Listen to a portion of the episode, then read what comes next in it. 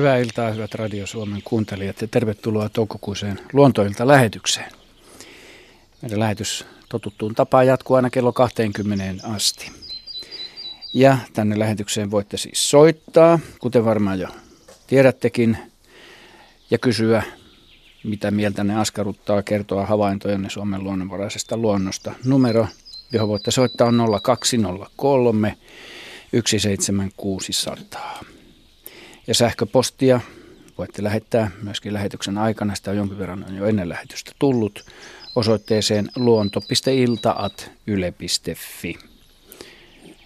Luontoillan sivut löytyvät osoitteesta yle.fi kautta luontoilta. Ja Radio Suomen lähetysikkunassa osoitteessa yle.fi kautta Radio Suomi tulee paljon erilaisia osoitteita.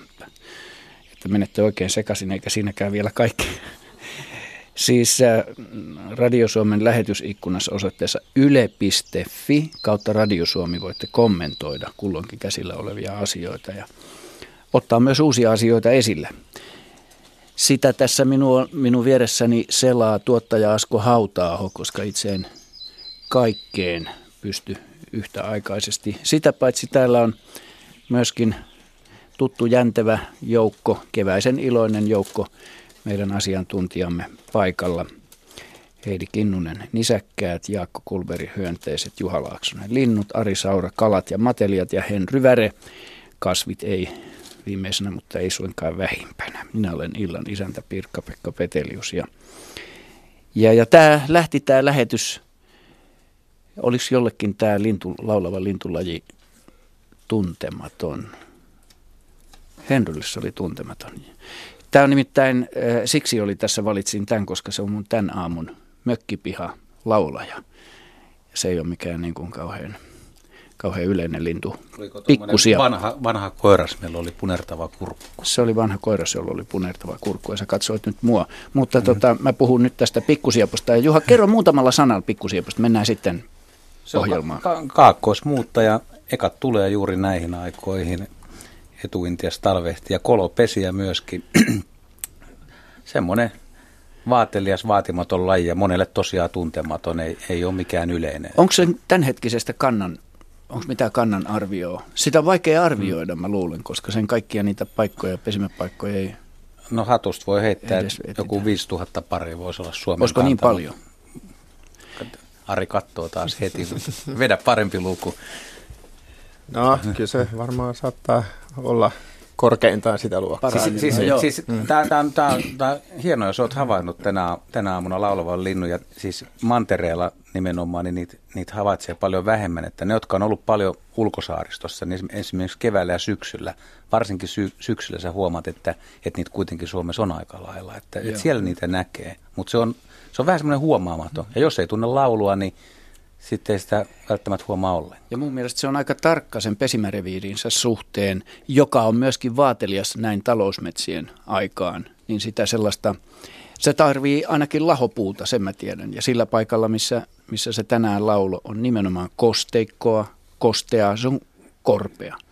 Ja pesäpaikat, ja vanhaa kuusta. Mitä mulle on näytetty, niin ne on tuommoisia Arin hauiksen paksuisia, eli tämmöisiä ihan Tosi vahvan, vahvan miehen tota, hauiksen paksuisia koivupökkelöitä, mitkä on ihan, ihan täysin lahoa tavaraa ja Joo. ne saattaa olla jopa katkennut silleen puolittain. Että, ja siis hyvin, hyvin tota, pienessä itse asiassa. Tämä on varmaan myöskin se syy, minkä takia sitten ulkosaaristossa usein niin kuin hmm. pikkusieppoja näkeekin, että siellähän nämä rantametsät on usein aika miten nyt, kauniissa kunnossa, että esimerkiksi Armeijan Linnakesaarella niin kyllä todella usein on, on näkynyt. Että. Se on totta, mutta ne on muuttomatkalla. Että on, joo, toki, mutta sit, niin kuin biotooppi on kuitenkin, niin kuin, siellä on hyviä biotooppeja. Juha sanoi, että vaatelias vaatimaton, niin vaatelias tosiaan ne, sen elinympäristönsä mm. suhteen, mutta vaatimaton elintavoiltaan ja Joo. tätä esiintymiseltään. Että mm. Tosi vaikea nähdä, jos ei laulua kuulu tai tunne. Kuulin pikkusieppoja Vallisaaressa pyhänä.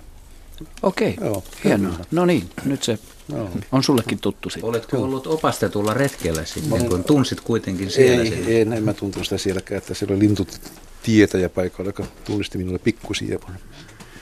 Mahtavaa, tällä lähdettiin liikkeelle. Ja nyt meillä, onko meillä ensimmäinen soittaja siellä linjoilla? Kysyn tuonne tarkkaamon puolelle. siellä ollaan. Ilkka Mäntynen, hyvää iltaa. No hyvää iltaa täältä Mäntyohjelta. Tervetuloa mukaan lähetykseen. Mitä haluat kysyä?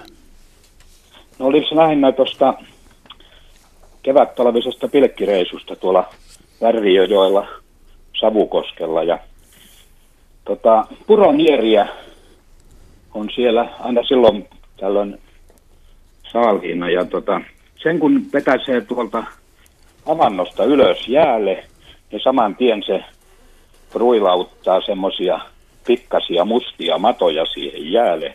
Ja niitä saattaa olla tota 10, jopa 15 kappaletta. Eli se tavallaan niin kuin ulostaa semmoisia pikkumatoja ja sitten ne siinä hangella niin kauan kun pakkanen ne armahtaa, niin ne kiemurtelee. Eli tämmöinen tilanne.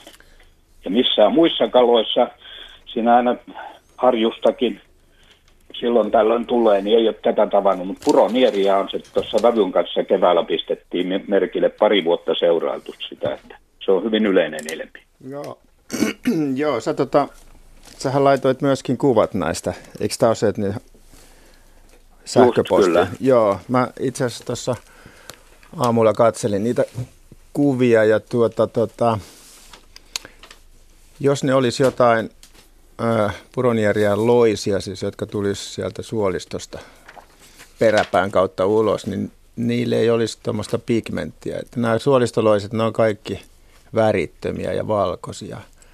Kun vähän zooma... ihan mustia. Joo, mä zoomailin sitä kuvaa, niin tota, ne on semmoisia paksumpia ne madot toisesta päästä. Että ne on semmoinen niin laajentuma itse asiassa molemmissa päissä. Ja tota, niiden se hapitus, se kuva sitten kun suurensin, niin se oli tietysti aika semmoista pikselimössöä, mutta se hapitus kyllä muistutti kalajuotikasta hyvin vahvasti.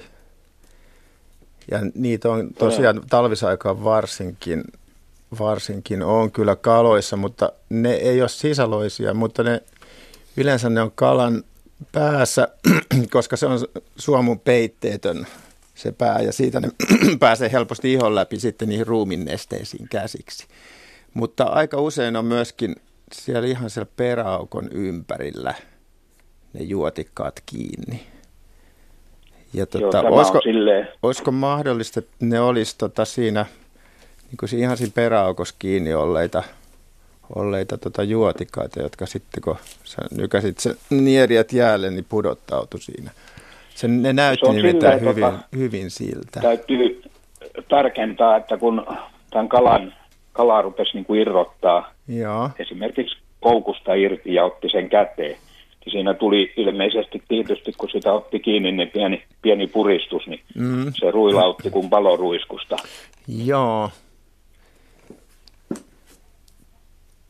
Joskus Joskus kyllä ne juotikkaat, ne on, saattaa olla esimerkiksi kalan suuontelossa tai kidusontelossa siellä, mutta en ole kyllä koskaan kuullut, että ne hakeutuisi sinne peräaukosta sinne peräsuolen puolelle. En nyt ihan mahdottomana pidä tätäkään, mutta tota, tämä on nyt vähän outo mysteeri, mutta mitään suolistoloisia ne ei kyllä ole, koska ne olisi semmoisia värittömiä ilman pigmenttiä olevia ihan valkoisia tai läpikuultavia matoja. Ja toi muotokin kyllä viittaa hyvin vahvasti siihen juotikkaaseen.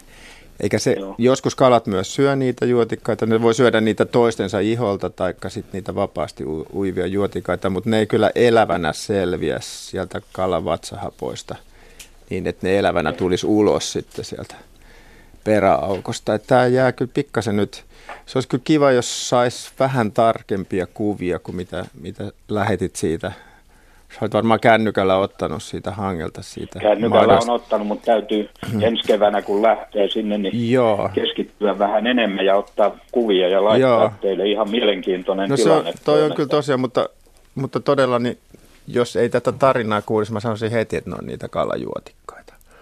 Mutta tota, tämä, että ne rujahti sieltä takapuolesta ulos puristaessa, niin se kuulostaa kyllä, kyllä vähän erikoiselta. Kyllä.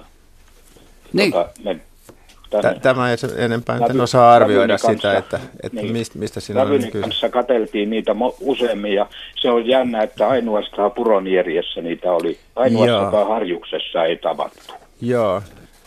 Niitä on usein tota, Ne ei ole nyt kauhean, jos ne on niitä, olisi näitä kalajuotikaita, ne ei ole kauhean nirsoja sen kalalajin suhteen, mutta, mutta usein niitä tavataan joissakin kalalajeissa enemmän kuin toisissa. Että kyllä ne jollakin tapaa niin kuin valikoi, sen, valikoi sen kohteensa, mutta että se joutuu jossain, usein jossain kasvillisuuden seassa se juotikas siihen kalaan kiinni, niin silloin, silloin semmoiset kalat, jotka käy jossain rantakasvillisuuden joukossa, vesikasvillisuuden joukossa, niin saa usein niitä enemmän itseensä.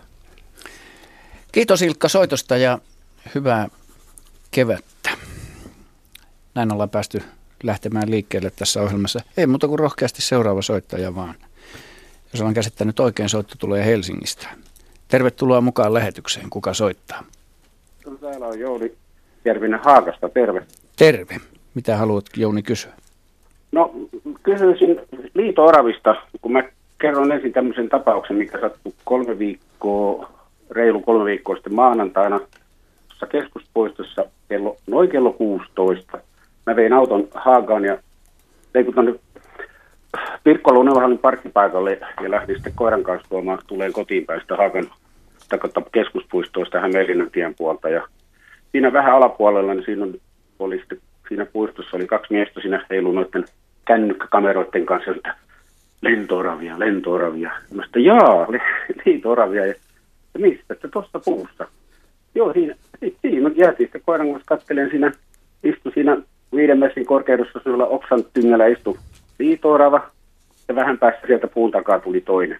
Ja ne haisteli sen vähän aikaa. Ja sitten lähdettiin niin mahdotonta vauhtia sinne haavan latvaan. Ja sitten lähdettiin, lenneltiin, lennettiin, toinen lähti toiseen suuntaan ja toinen toiseen suuntaan. Ja hetken päästä niin raps niin tuli takaisin, toinen tuli siihen puuhun, puuhun ja hetken päästä toinen perässä. Ja siihen samalle oksalle istumaan. Ja taas lähdettiin lentää sinne, kiitään sinne ylös puuhun ja sitten lennettiin ja liirettiin siellä pitkin mettiä ja aina ne tuli takaisin siihen samaan puuhun ja tätä ne sitten teki siinä koko ajan. Ja mä olin siinä joku puolen tuntia, kun rupesi palelemaan, niin lähdin sitten käveleen kotiin päin. Mutta oli aika, aika hienoa katella kyllä, kun, kuinka taitavia ne oli siellä pitkin metsää ja eikä pelännyt yhtään. Et siinä oli, meni polkupyöräilijät ohitte ja siinä välillä istu, oli porukkaa kattelemassa ja niillä oli ihan näytös, että hyvin oli, hyvin oli rohkeita, että oliko sitten kevättä rinnassa niin paljon, että ei, ei mitään. Miten se on Heidi? No tota, mm, kevättä rinnassa eka poikue kyllä tyypillisesti syntyy toukokuussa, että niin. Että voisi ajatella vaikka, että jos naaras ei olisi vielä synnyttänyt, niin se voisi suhtautua vähän niin kuin nihkeästi muiden naaraiden läsnäoloon suorastaan. Et voi, mietin, että ei ne, ne ei silleen leiki keskenään, niin kuin tavallisista oravistakin usein ajatellaan, että onpa niillä tuolla hauskaa ja siellä ne leikkivät. Joo, mä, joo mutta se, että se oli vaan, että ne oli niin pelottomia ja joo. oli koko ajan, tuli aina koko ajan siihen samaan puuhun ja ei mitään.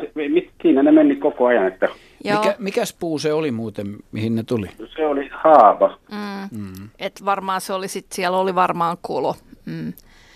Et niillähän usein saattaa olla monta koloa, jota ne käyttää. Ja varmaan just semmoisista hyvistä pesimiskoloista, joihin sitten poikaset synnyttää, niin niistä voi olla pulaa. Ja tietenkin Joo. sellaista aluetta puolustetaan kovasti sitten, jossa on ne hyvät kolot ja, ja tietysti sopivasti myös ravintoa. Ne naaraat suhtautuu tosi huonosti toisiin naaraisiin, Joo. mutta toisaalta kyllä urokset suhtautuu tosi huonosti myös toisiin uroksiin. Että, että ehkä eniten niin, että yhdellä uroksella voi olla iso reviiri, jossa se liikkuu ja tietenkin sittenhän se ei ehdi joka paikkaan koko ajan ja sitten jos Joo. on vähän semmoinen kovempi jätkä, niin sillä voi olla useampia naaraita sillä, sillä Joo, isolla jo. reviirillä. Et mä, näin siinä... siellä kauempana, mä näin siellä kauempana meni, Anteeksi, nyt vähän häviää. Siinä meni vähän kauempana, mä näin yhden, yhden joka kiinteästi puuta ylös, että kyllä siinä niillä nurkilla niitä oli ainakin kolme. Joo. No kyllä siellä varmaan jotain tota, draamaa oli sitten tulollaan. Tulollaan kuitenkin tämmöinen, ehkä just tämmöinen kolmion draama klassinen, että... että... Kuinka yleisiä ne on kumminkin tässä sanotaan, niitähän on, siinä joku rouva sanoi, että Pohjois-Haakassa heidän pihallaan on ollut liito että kyllä niitä ilmeisesti täällä, kun niitä niin harvoin näkee, että Siis keskuspuistossa on tehty mun mielestä aika paljon havaintoja ja se on yllättävää, miten kesyiksi ne on viime vuosina asettuneet ja hirveän monilla myös ihan kerrostaloalueilla. Me, meidänkin lähellä Espoossa on ihan tavallisella kerrostaloalueella sen vieressä ollut haapa, jossa, jossa liitoorava puuhastelee. No niin, ja sitten mä... Hy, hyvin ne tuntuu tottuvan ihmisiin. Niin. Joo, joo, nimenomaan. Kyllä aina sanotaan, että ne on niin arkoja, mutta kyllä nämä näköjään sitten on. Joo, mutta mut mun mielestä se on viimeaikainen ilmiö ja ehkä sitten myös ihmiset on ollut tosi valppaita nyt sitten katsomaan ympärilleen no. ja huomannut ne, kun ne on tajunneet, että niitä on olemassa. Mutta, tota, mutta tästä on tietysti vaikea arvata tästä draamasta, että kuka jahtasi ja ketä, mutta, joo, joo. mutta e-, epäilemättä sitä oli ilmassa. No, mutta kiitoksia tästä tiedosta, että ne on, niitä on täällä paljon ja ne voi hyvin. Joo. Joo, ja sehän on aina ihan mainiota. On. Kiitoksia. Kiitos. Kivaa kevään jatkoa. Joo. Mäkin paljon lenkkeilen tuossa keskuspuistossa. Sehän on tässä ihan, ihan Ylen vieressä. Hieno, hieno sinänsä niin kuin alue, suuri metsäalue, puistoalue pääkaupungin ytimessä. Et sikäli niin kuin hieno, hieno paikka, mutta en, en ole sattunut törmäämään liitooravaa. Se on tuur... Täytyypä pistää vähän niin kuin hmm. nämä haavat, sillä vähän kyselin kanssa. Se on toki tuurista kiinni ja sitten jos tietää jonkun paikan, niin siellä voi sitten iltasella käydä vähän viettämässä aikaa. Nimenomaan. Joo, otetaan tähän väliin. Meillä on seuraava soittaja. Mä tiedän, että se on siellä linjoilla. Jos hetken hän malttaa, täällä on ohjelma ikkunassa on Juhalle lähinnä kommentoitavaksi. Tuula Kurppa on lähettänyt Ruokolahdelta tämmöisen viestin. Eilen aamulla pyylensi olohuoneen ikkunaan ja kuoli heti. Puoliso etsi kello 6-15 pihalla kulkien ja puun oksalla istuen. Siis tarkoittaa ilmeisesti pyynpuolisoa. Onko niillä jo poikasia tai munia pesässä tähän aikaan? Kuinka kauan puoliso odottaa vai löytääkö vielä parin tähän aikaan? Juha. Naar, naaras tähän aikaan, niin voisi olla, hetkinen, nyt on 17 päivä. Kyllä se se voisi ollakin hautomassa. Niin. Mutta miten se nyt menee sitten tuota pyyllä toi homma? Täytyy vähän oikein Jos miettiä. parimuodostus tapahtuu jo syksyllä? Ne on, ne on, ne on kimpassa, mutta tota, Mut se mitä se uros keväällä. tekee sitten siinä tähän aikaan? No mieti mä sitä. Otan pikkasen aikaa. Ota aikaa. Me otetaan seuraava soittaja. Heikki Hakman linjoilla. No tervehdys, joo. Terve. Sä oot laittanutkin jo sähköpostia, mutta on kivempi kuulla tämä näin, tämä sun havainto ja kysymys, niin tota, Kyllä, näin suullisesti. pesee. Näin frisbee harrastajana ja Joo. perheessä harrastettuna. Tällaista on dokumentoitu tapahtuneen, että siis poikani oli harjoittelemassa, heitteli tämmöistä frisbee-kiekkoa, mikä on parikymmentä senttiä reippaat halkasijalta ja puistossa Otsolahdessa, Tapiolassa, Espoossa tapahtui tämä juttu. Heitti kiekkoa pitkälle puskan viereen. Sieltä puskasta ponnahti kettu ja tämän kiekon päälle, no virtsasi. Merkkasi kiekon ja lähti menemään. Ja me ollaan luettu tämän meidän lajinharrastajien foorumilta useampiakin tällaisia tapahtumia, että ketut tekee tätä samaa asiaa kiekoille. Joillain radoilla ketut jopa poimii kiekkoja ja vie mennessään. Mm-hmm. Et mikä näitä kettuja nyt näissä kiekoissa niin viehättää, kun ei ne ämpäreitä pihoilta vie tai, tai jotain vastaavia kukkaruukkuja kuljettele. Mitä, mitä me uhataan niiden revireillä? No. Miten se on Heidi, vai kuljetteleeko ne? No tavaroita? kyllä ketut saattaa tehdä kaikenlaista jekkua, etenkin mm-hmm. nuoret, mutta siis tämä ilmeisesti tapahtui ihan hiljattain vai? Joo, tämä on ihan tämän kevään tarinoita. Joo. Ihan muutama viikko sitten. Ja kyseessä kyseessä ei varmaan ollut poikainen, vaan aikuinen eläin. Aikuinen kettu, mm. joo. Tota, en oikein tiedä. Nyt täytyy jotain villi, villiä vastata ja sanoa, että en harrasta itse frisbee-golfia. Voiko se olla jotain sellaista muovia, jossa olisi niin kiehtova haju, että se jostain syystä, tuommoinen pieni esine laukaisee tiedät, metsästysvietin, että se pamahtaa siihen vähän samalla kuin joku vahingoittunut lintu voisi pamahtaa puskaan tai johonkin. Ja se Joo. on sopivan kokonen ja se laukaisee sellaisen ikään kuin käyttäytymismallin, että jos siihen olisi lentänyt kuin pyy ikkunaan äsken, niin, niin kettuhan sen nappaisi. Mutta se, että voiko se olla jotain sellaista muovia, joka sisältää ehkä vielä jonkun lisäärsykkeen siihen nappaamiseen. Ari näyttää siltä, että tietää lisää. Mm. Niin mä muistan jostain lukeneen, että jo, joidenkin muovituotteiden valmist, valmistamiseen käytettäisiin jotain tämmöistä urean tyyppistä virtsa-ainetta. Joo. Siinä valmistusprosessissa, ei siis missään elintarvikemuovissa, vaan jossain tämmöisessä muu, muuhun käyttöön tarkoitetuissa muoviesineissä. Niin voisiko se, se olla, että siinä on joku... merkkaamista niin, vielä. Että se on semmoinen, semmoinen että Ärsyke. se haistaa sen, että tämä haisee vähän niin kuin ketun pissalle, että tähän pitää nyt itsekin reagoida jollakin tapaa. Okei, okay. Mielenkiintoista. Ihan äkkiä vaan tuli mieleen tämmöinen mm. asia. No e- etenkin toi, että ei ainoastaan se, vara, se että kettu varastaa esineen niin kuin ne tekee golfpalloille tai jollekin muille pienille liikkuville kohteille, mm. mutta myös sitten toi päälle virtsaaminen, niin kyllä musta kanssa sen täytyy liittyä jotenkin siihen hajuun. Mutta tietenkin, että miten ne reseptorit, reseptorit on elä, eri eläimillä viritetty, niin me ei välttämättä sitten niinku tunneta sitä ketun pissan hajua siinä, minkä, tota, minkä kettu sitten aistii. Joo, no tämä voi olla semmoinen, mulla tulee mieleen itsellä tässä, kun yhdeltä kentältä Turun puolesta raportoitu tuolla foorumeilla, että siellä on niin kuin ikään kuin kettu näkyvillä ja vähän niin kuin odottelee, että heittäkääpä tänne, niin mä käyn merkkailemassa. Joo. Niin tota, ehkä siellä se haju leijuu radalla näiden muovikiekkoja ja tarttuu sinne tänne. Niin. Ja, aika villiä, aika villiä. Joo. Hen, Henrykin haluaa sanoa. Niin, mä, tätä on jollakin muillakin eläimillä, että, että mä tiedän sen meidän kotikissasta, niin on, selvästi semmoisia kemiallisia keinotuotteita, joka innostuttaa kyllä meidän kissaa käymään virtsalla juuri sen kappaleen päällä. Et siinä on jota, joka, aivan selvästi jotakin, mikä ärsyttää sitä. Sun kännykkä. mutta, mutta kyllä se ei, kengän, mutta kyllä tietyt, tietyt tuotteet on sellaisia, että ne laukaisee kyllä semmoisen tarpeen käydä väärällä paikalla. No se, se niin kuin tuntuu ainoalta Joo. jotenkin. Mutta on jotenkin kaksipiippunen juttu, että onko tämä hyvä vai huono juttu. No että, että tuote on sellainen, menee. että se houkuttelee ketun tähän. Koska niin, tässähän on se hyvä puoli, että se pääsee tapaamaan sen ketun lähietäisyydeltä. Ja sitten tietenkin ne jotka, hmm, ne, jotka ei tästä tykkää ja ne, jotka pahoittaa mielensä sitten siitä, niin, ähm, niin niille pitäisi ei. myydä sitten sellaisia kiekkoja, jotka ei aiheuta tätä. Joo, mä, joo mä luulen, että tämä on joka paikan raportoitu tämmöisenä hauskana tapahtumana ja käsidesiähän meillä yleensä mukana on ja muuta. Että kiekot Joo. saadaan kyllä pestyä. Joo. Joo. Pidetään tällä tavalla yhteinen harrastus noiden viekkaiden otusten kanssa. A- aika mahtavaa, aika mahtavaa harrastusten yhdistyminen.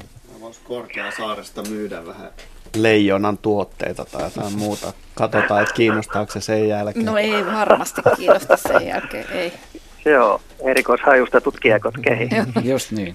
Kiitos Heikki soitosta. Ja... Kiva, kiitos kun otitte vastaan. Kivaa kevättä. Joo niin, kiva. Ja kiitos. Moi moi. Kohta mennään kuvallisiin kysymyksiin.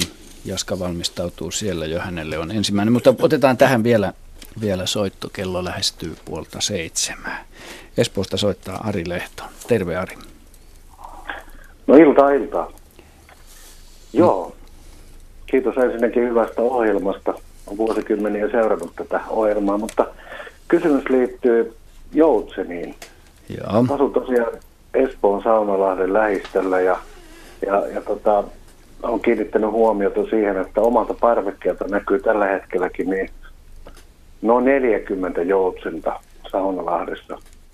Kysymys kuuluu sillä tavalla, että, että, että olen kuullut, että Saunalahdessa on joku kotilo, niin käyttääkö ensinnäkin joutsenet äh, sitä kotiloa äh, ruuakseen. Ja sit, sitten se, että äh, tähän aikaan vuodesta joutsenet vahvoja reviirilintuja, niin pitäisi olla jo pesimässä omissa paikoissaan ja puolustamassa omaa reviiriä, mutta nyt täällä on kimpassa oikeasti niin kuin iso lauma joutsenia Lahdesta, että niiden käyttäytymisestä ja ylipäätään se populaatio kasvamisesta, niin kysyisin. Joo, Juha Laaksonen. Puhutaanko kuitenkin kyhmöjoutsenesta? No, Tämä muuttuu aika että... kesken, niin voi olla laulujoutseniikin vielä, mutta var... kyhmöjoutsenesta. mä, mä en tiedä, kun mä tosiaan tästä, tässä on paksu kaslikko tuonne eteen, että kiikarilla on seurannut, että en, en, en, en tiedä, että kum, kumpa, kummasta lajista on No kysymys. Juha voi kertoa sen näkyvimmän eron näiden lajien No, no kyhmijoutsenella on oranssi nokka ja mustaa siinä nokan tyvessä ja laulujoutsenella on keltainen nokka. Laulujoutsen toitottelee kauniisti ja kyhmyjoutsen lähinnä vaan lennossa kuuluu siivistä No entäs sitten tämän pesimäreviirin No, no, se, no se on varmasti siis kyhmyjoutsen aluetta tämä, mutta laulujoutsen ihan pesii nykyään melkein missä mm. tahansa, mutta ne ei pesi kyllä kovin lähekkäin sitten. Että kyllä, kyllä laulujoutsen on aika tiukka reviiri lintu. Joo, kyllä, kyllä tämä, nämä tuntomerkit osuisivat silloin, että nämä olisi tyhmyjoutsen ja, ja, ja, ja, sitten se, että onko, onko niin, että, että onko nämä niin kuin sillä tavalla, että nämä joutseneet ei ole vielä niin kuin sukukypsiä. Ne, ne tulee suku, sukukypseksi kolme-neljävuotiaana ja, ja siis se ravinto on vesikasvien versoja ja ne voi syödä pikkueläimiä, ne voi syödä, syödä äyriäisiä, voi syödä myös simpukoita ja kotiloita, mutta mä en tiedä tuolla alueella, että liittyykö se mitenkään, mitenkään tähän, mutta kummankin lajin kannat on niin suuret, että, että on tämmöisiä luppolintuja, nuoria suku, jotka on vielä sukukypsiä lintuja, jotka sitten pysähtyy tietylle alueelle ja, ja ruokailee siellä. Ja, ja sitten jos siinä lähellä on pesä, niin kyllä se pariskunta yrittää niitä vähän, vähän häätää pois, mutta ehkä tämmöiset parhaat ruokailualat kuitenkin kerää niitä lintuja. Ja laulujoutsenet, tai kyhmijoutsenethan on jo, on jo tiukasti pesällä ja kohtahan, kohtahan tulee poikasiakin. Että esimerkiksi Kanadahanhilla ensimmäiset poikaset tänään näin haahkanpoikasi, että että on ollut vähän hämäävä tämä kevät, kun on ollut niin pitkää kylmää. Nyt kuitenkin yhtäkkiä näitä lintupoikueita rupeaa, rupeaa tulemaan. Että kyllä se pesintä jo aika pitkällä on. Joo, koska tässä rantaviivassa näkyy, kun asutaan ylimmässä kerroksessa, niin tässä näkyy selkeästi niin kuin kolme eri pesää, missä haudonta on jo käynnissä. Joo, kyllä kyhmijoutseni tietysti, joo. Joo, joo. ja sit, sitten avovedessä on tämä isompi populaatio, joka, joka ruokailee niin kuin kimpassa ja on, on tosi tiiviinä ryhmänä. Ne on, ne on varmasti esiaikuisia ja todennäköisesti sitten myös tänä vuonna pesimättömiä lintuja eikä syritä. Että ne nyt vaan ne nyt vaan on, niidenkin pitää jossain olla ja ehkä se voi kertoa siitä nyt sitten, että, että kannat rupeaa olemaan tietyillä alueilla aika suuret, että ei, ei pysty paljon tihentymään enää. Joo. Niin, kiitoksia. tyydyttääkö kiitoksia. vastaus? Kyllä, kyllä, Hienoa. kiitoksia. Kiva. Kiva kevättä. Hyvää kevään jatkoa. Moi. Kiitos samoin. Täällä ohjelman ikkunassa ää, näyttää olevan se kettukommentti. Se oli äsken sinulla tässä. Täällä lukee Kaustinen kirjoittaa, että kettuja ketuttaa, kun reviireillään heitellään muovi läpysköitä. Ehkä näin. Kello on nyt yli puoli. Ja tota, nyt tämä lupaamani kuvallinen kysymys, jota te hyvät kuuntelijat voitte katsoa kuitenkin tuolta Radio Suomen etusivujen kautta. Tämän kuvan, jota nyt käsitellään, on lähettänyt Leila Pyykkö Ruokolahden pohjoiskolkalta. Ja tässä kuvassa on lähikuva linnun pöntön tuosta reiästä. Siinä on puolet tuosta reiästä ja tämä on aika melkein makrokuva voisi sanoa. Tässä on ötököitä ja teksti kuuluu uusi pönttö, joka on yksi kolmesta noin 10 metrin päähän toisistaan laitetuista. Tässä laitimaisessa lintukirppuja ja kysymysmerkki. Missä nämä ovat talvehtineet? Miten pitkiä matkoja liikkuvat itsekseen? Mitäs mä näillä teen kautta tai olisi pitänyt tehdä? Kiitoksin siis Leila Pyykkö. Tässä on aikamoinen invaasio meneillä. Mitä sanoo Jaska? Tämä kuva on täällä myöskin. Täällä Määritys on ihan oikea, että lintukirppujahan siinä on. Niin. Nyt sitten tietysti kysymys kuuluu, että mikä on uusi pönttö, että onko se niin. laitettu syksyllä vai toissa päivänä vai pari viikkoa sitten, mutta... Voisi tästä puusta päätellä yhtään. Vähän kulunut kuitenkin. No, niin. mun mielestä se, vaikka onkin uusi pönttö, niin on ollut vähän ainakin jo käytössä. Että... Niin, milloin se on ollut uusi? Jaha, no niin, ole hyvä ja vasta. No joo, niin. Tota niin, jos nyt lintukirpusta vähän tarinoin, niin näillähän on tota täydellinen muodonvaihdos lintukirpuilla ja niiden lähimmät sukulaiset on itse asiassa lumikorentoja. Eli ne, ne on tota niin, vähän niin kuin menettäneet tämän verkkosiivisyytensä, kuten lumikorennotkin itse asiassa. Ja, ja tota niin, kirput ovat olleet seuranamme jo hyvinkin pitkään ja, ja ilmeisesti ne on alun perin ollut, ollut tota, nisäkkäiden ja pussieläinten tota, loisia ja myöhemmin siirtynyt myös linnuille. Ja eri kirppuryhmät on, on, on niin kuin aika tiukasti niin tiettyjen eläinten loisia tai taas ulkoloisia.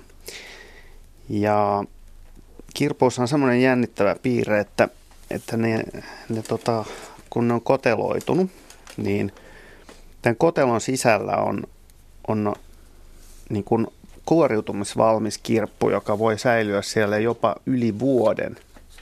Ja se odottaa, että esimerkiksi niin kuin tässä tapauksessa pönttöön, että sinne tulee lintu. Ja, ja tutkimuksessa on todettu, että, että niin kirput saattaa monesta eri syystä kuoriutua. Esimerkiksi jos lämpö nousee, ää, kuuluu ääniä tai tätä liikutetaan tätä pönttöä. Ja tämä liike on sellainen, että todellakin niin kuin saman tien kuoriutuu, kun joku lintu tulee sinne. Ja, ja joku semmoinen paikka, jossa, jossa kirpuja on näkynyt pitkään aikaan, niin sitten kun sinne menee, niin yhtäkkiä niitä voi olla todella paljon. Kun kaikki, kaikki tota, koteloituneet kirpun toukat on, tai, tai kaikki pitkältä ajalta sinne niin kuin koteloituneet äh, kirput, niin lähtee sitten samanaikaisesti kuoriutumaan ja Varsinkin jos on esimerkiksi joku autiotalo, jossa on vähän ollut jotain pahnaa ja sinne retkeilijä sitten menee, niin siitä voi tulla melkoinen sirkus. Ja tota niin, Tämä on, tämä on neuvonna tähän Leilan, Leilan tota niin, kysymykseen, niin äh, onnettele, onnittele, jos hän ei tehnyt mitään, koska se, siitä olisi tullut useamman päivän tota, episodi sitten kotioloissa. Ja varmaan muutkin tämmöisessä talossa asuvat henkilöt olisi tullut kiittelemään siitä, siitä tuo ekspeditiossa tuonne pönttöön, että nähän, nähän ei tunnista, tunnista erota, erota tota niin, ihmistä linnusta siinä mielessä, että kun ne näkee, näkee tota, että haa, joku lämminverinen elukka tulee lähelle, niin jokainen voi itse mennä kokeilemaan ja tulla lähemmäksi noita kirppuja ja huomaa, että niitähän rupeaa häviämään jonnekin siitä ja ne sitten löytyy myöhemmin samana päivänä Joo. kuin itsestään. Tässä on 89 kappaletta, mä laskin nämä tässä kuvassa. Mutta mikäs nämä on, miksi, kuin pitkiä matkoja nämä no, liikkuu itsekseen, niin kuin Leila tässä kysyy myöskin. Ja mi, no, mikä kirppu, on? kirppu hyppää, hyppää tuommoiset tota, 50 kertaa oman pituutensa ja melkoisella teholla. Ja, ja jos, jos se osuu ja saa otteen, niin on erittäin voimakkaat koukkumaiset kynnet, joilla ne saa kyllä hyvin otteen villapaidasta tai piposta ja, ja lintujen sulista ja muista. Ja sitten ne on valmiina liikkumaan vaikka kuinka helkarin pitkälle, että, mm. että tota, ei, ei ole mikään ongelma.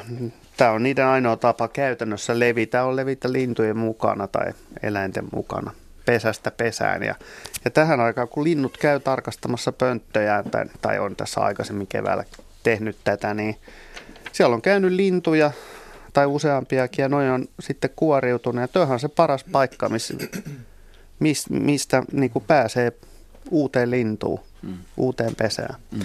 Ja nämä on semmoinen aika jännä juttu vielä näillä kirpuilla, että, että niiden niin kuin, nämä toukat, jotka on siellä ohkaisia vaaleita – ei, niillä ei ole mitään raajoja, niillä on vaan suuosat ja sitten hyvin pitkänomainen matomainen to, niin kuin toukka. Niin ne elää tuolla pesässä ja syö erilaista niin kuin pujua, mitä siellä on. Muiden hyönteisten jäännöksiä, kirppuja, munia, siis omia muniaan ja, ja tota, ää, myöskin kasvia materiaaleja. Ne on aika moniruokaisia, mutta sitten ne aikuisten kir, kirppujen ää, niin kuin ulostamaa verta, niin sitä ne tarvitsee, niin kuin, että ne aikuistuu hyvällä prossalla. Et, et siksi kirput imee, imee tota tuolla pesässä niin kuin lintujen poikasista verta ja ulostaa sitä niin kuin suuria määriä. Että se, tämä on se tarkoitus, on, on niin kuin, että ne kirppujen toukilla on sitten tässä pesässä niin kuin syötävää. Ja Eli... ne on valopakosia nämä toukat, että ne pyrkii olemaan siellä niin kuin suojassa siinä pujussa.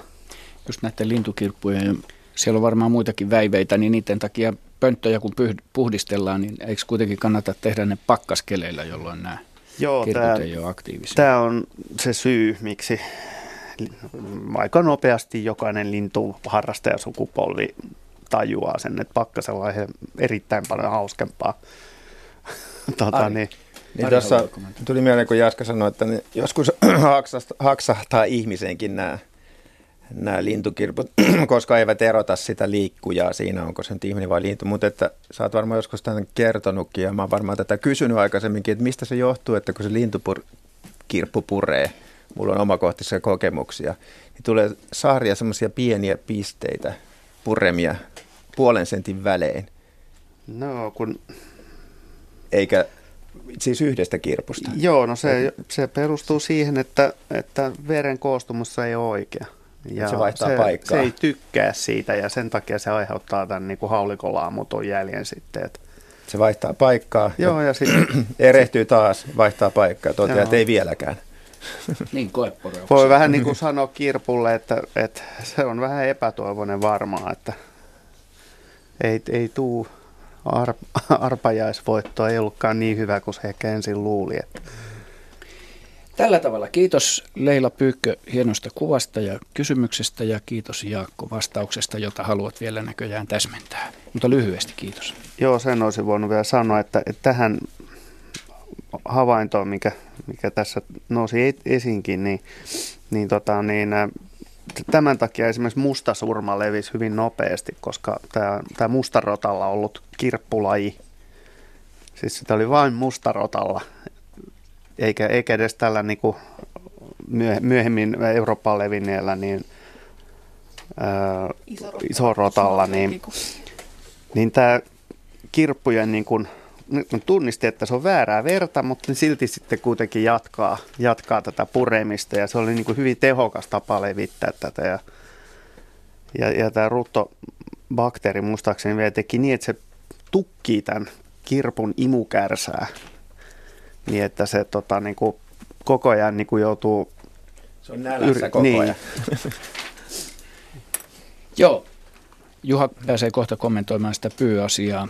Täällä on, on Herman kommentoinut tähän liittyen, mistä tulee kirppusirkuksen nimi, mutta ehkä me ei lähdetä sitä, sitä tässä. Tämä näyttää ihan kirppusirkukselta, että se olisi tässä muutolla koko aika tässä kuvassa. Seuraava soittaja. Ehditään ottaa yksi ainakin ennen merisäätä. Kari Korpela Sodankylästä. Hyvää iltaa. No hyvää iltaa. Mitä sinne Sodankylän kevääseen kuuluu? No takapihalla on puoli metriä lunta, mutta sulatetta vaihdoin kesärenkaat ja viisi astetta lämmintä ja västäräkki hyppeli, etteikö sitä vähäisen aikaa ole sitten kesä. Näin sanotaan. Onko yhtään pälvipaikkoja muuta kuin sulat tiet? Kyllä, kyllä niitä rupeaa olemaan, että kovaa vauhtia ne hanget laskee, että eiköhän se tästä. Kyllä se siitä. Mitä haluat kysyä? Mulla kävi eräs ystävä tässä ja hänelle oli joku kertonut tämmöisen jutun tai väittänyt, että meidän leppäpuu on niin myrkyllinen puu, että sitä ei mikään mikään eläinkään syö ja sen takia ihmistenkään ei pitäisi leppäpurua käyttää savustukseen. Että ajattelin, että onko päiväni luettu, koska olen käyttänyt. Että onko tässä mitään perää? Henry valaisi. usko, koska teidän ääni kuuluu niin hyvin. eli, eli ei, ei leppä ole myrkyllinen. Että kyllä sitä on käytetty iät ja ajat. Ja monet eläimet myöskin syö leppää, nisäkkäät, hyönteiset lailla rintamalla. Ja itse myöskin käytetään savustettaessa leppäpuruja ja tässä sitä ollaan. Eli, eli en, en ole ikinä kuullut, että lepässä olisi myrkky, että kyllä huoletta voi jatkaa.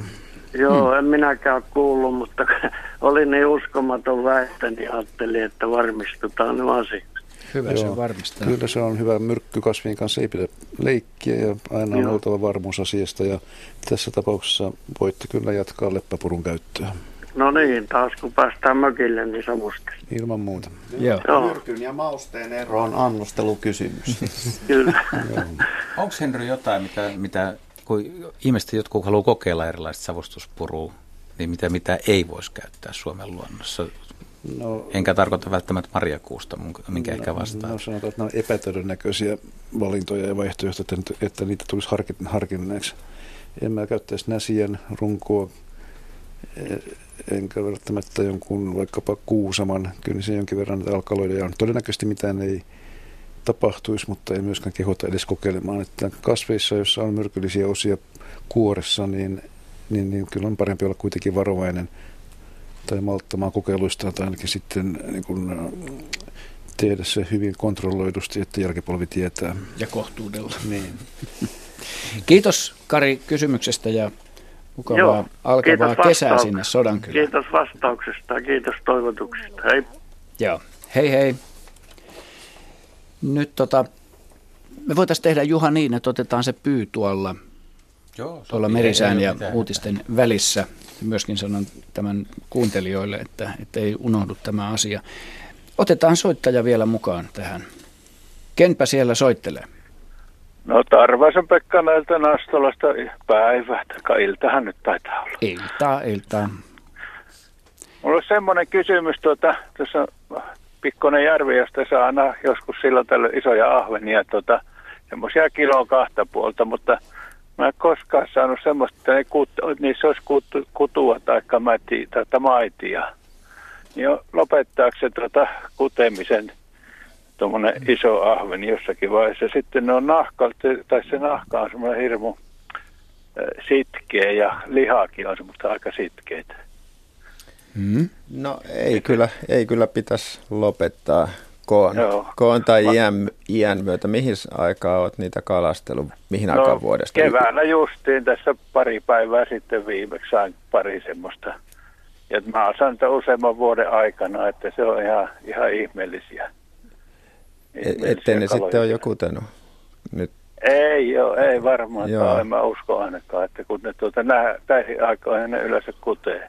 Joo. Nämä on semmoisia, tota, tosiaan se liha on semmoista niin kuin sitkeä olosta. No siis kyllähän savusta. joskus, joskus tota kalat vanhemmiten saattaa tehdä niin, että jos on huonot ravinto-olosuhteet, niin, ne ei sitten, niin niillä tulee niin sanottu välivuosi.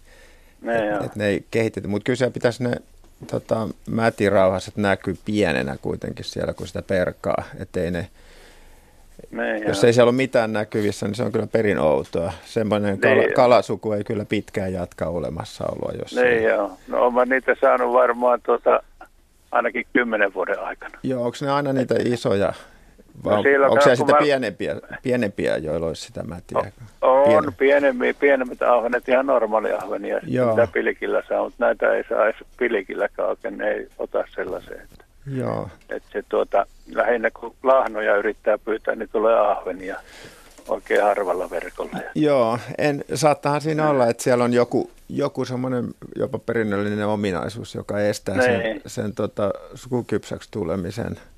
Niin joo. Semmoiset kalat yleensä sitten luonnossa, jotka ei tule sukukypsäksi, ne kasvaakin tavallista isommiksi, koska niille ei mene sitten energiaa siihen sukutuotteiden niin, tuottamiseen. Kyllä niitä kaloissa tavataan semmoisia niin sanottuja martoja kaloja, jotka, joo, jotka joo. Tulee hyvin myöhään sukukypsäksi tai ei välttämättä ole ollenkaan. Joo, joo. Mutta joo, tota, että niitä olisi enemmässä määrin, niin en ole nyt ei Ihan niitä heti paljon kuullut. ole, silloin Joo. tällöin aina tulee sitten, mutta ne kaikki, mitä mä oon saanut tämmöisiä isoja, niin ne on kaikki samanlaisia. Joo, no se voi kyllä olla, se... se voi olla, että siinä ahvenpopulaatiossa on sitten semmoinen ominaisuus, että osa niin. niistä ei tule sukukypsiksi, silloin ne juuri kasvaakin isommiksi ne yksilöt. Niin joo. No toinen kato semmoinen, kun tuota, näitä kalaportaita tehdään voimalaitosten ohi, niin Nehän menee niitä pitkin kyllä ylös, mutta tuleeko ne sitten turpinin kautta takaisin, kun ei niitä portaita No useinhan ne tehdään tulla. lohikaloille kalatiet ja kalaportaat, lohelle ja Näin. taimenille pääasiassa ja siiallekin jonkun verran niitä rakennetaan, niin tota, se on niin, että ne menee alas tulevat vaelluspoikas, ne käyttää sitä voimakkaita viranosaa ja ne liikkuu lähellä veden pintaa mielellään ja usein ne joutuu sitten niihin pu- turbiini-imuihin ja joutuu ne, sieltä ja. turbiinien läpi sitten voimalaitoksen läpi. hengissä sieltä? No se riippuu niiden turbiinien tyypistä, että semmoiset vanhanaikaiset voimalaitosturbiinit saattaa olla semmoisia, jotka pätkii kaloja, että ne on niin kuin vaarallisia kaloille, mutta että nyky, niin nykyaikaan on suurin osa voimalaitosten turbiineista semmoisia, että tämmöiset pienet vaelluspoikaset, jotka kuitenkin Joo. on keskimäärin alle 20 senttisiä, niin ne, selvi, niin, ne selviää on. siitä turbiinista läpi. Tosin siinä voi olla aika nopea paineen vaihtelu, kun ne niin, pu- pudotuskorkeutta, jos on jossain isossa voimalassa joku parikymmentäkin metriä, niin saattaa niin. käydä huonosti joo, sen takia. kuvitella, että menee hukkaan koko homma, jos ne tuota, näin, palatessaan kuolee. Näin saattaa käydä. Ja isommille kaloille, esimerkiksi ankeriaille, niin ne turbiinit on aika vaarallisia. Niin just, joo. No tämmöisiä joo. joo. Ei mitään, kiitoksia. Kiitos vasta. soitosta. Joo, kiitos. Ei, ei. 45 sekuntia merisäähän ja katsotaan täältä ajan virrassa. Nimimerkki kirjoittaa täällä ohjelmaikkunassa, että kahvipannusta tuli torakoita. Lutikoita yöllä olkipat, olkipatjan kuopassa. Ei tarvittu yö- tai päivävoiteita, koska edellä mainitut nilviäiset söivät ihon sileäksi täysin ilmaiseksi. Yle. Radio Suomi. Ja me jatketaan tässä luontoilta aina kello 19 uutisiin asti. Ja nyt tässä välissä mä kertaan tämän Ruokolahdelta Tuula Kurpan lähettämän kysymyksen pyystä ja käsitellään sitä tässä välissä nyt. Eilen aamulla pyy lensi olohuoneen ikkunaan ja kuoli heti ja sen puoliso etsi kuudesta kello kolmeen iltapäivällä pihalla kulkien ja puun oksilla istuen sitä. Onko pyyllä jo poikasia tai munia pesässä tähän aikaan ja kuinka kauan puoliso odottaa vai löytääkö se vielä toisen parikseen tähän aikaan? Tätä Juha on nyt tässä pohdiskellut. Eikö siinä vieläkään tullut selväksi se, että onko siinä koiras etsinyt naarasta, eli naaras on lentänyt ikkunaan, mutta tätä ei nyt tiedetä. Jos nyt ajatellaan molempia no, vaihtoehtoja. Joo, siis täytyy, täytyy muistaa se, että pyyl on pikkasen erilainen kuin Teerellä ja Metsolta ja Soidin homma. Tätä että mä juuri että tarkoitin on, sillä Kyllä, se on, se, ne on, ne on, joo, kyllä ne on, ne on niin kuin ympäri vuoden yhdessä ja on tavallaan yksavioisia, mutta kyllä se puoliso sitten vaihtuu, jos toinen kuolee tai, tai se voi kyllä vaihtua muutenkin. Ja 9-10 munaa voisi olla semmoinen keskimääräinen munamäärä. Siihen menee pari viikkoa, kun ne hautoo. Ruokolahdella voisi olla, että se on alkanut.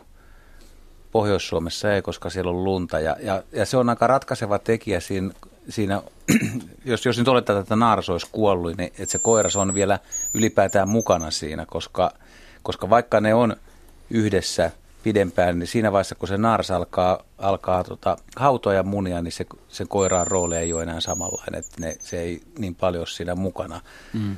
Mutta, mutta tota, jos, se, jos se koiras on huomannut siinä, että naaras on kuollut ja, ja, ja olisi vielä aikaa ja sillä alueella on toisia naaraita, niin mä veikkaan, että se kyllä aika nopeasti vielä yrittää tässä vaiheessa niin kuin uutta, koska silloin vielä on mahdollisuus pariutua uudestaan ja tämä vuosi ei mene piloille.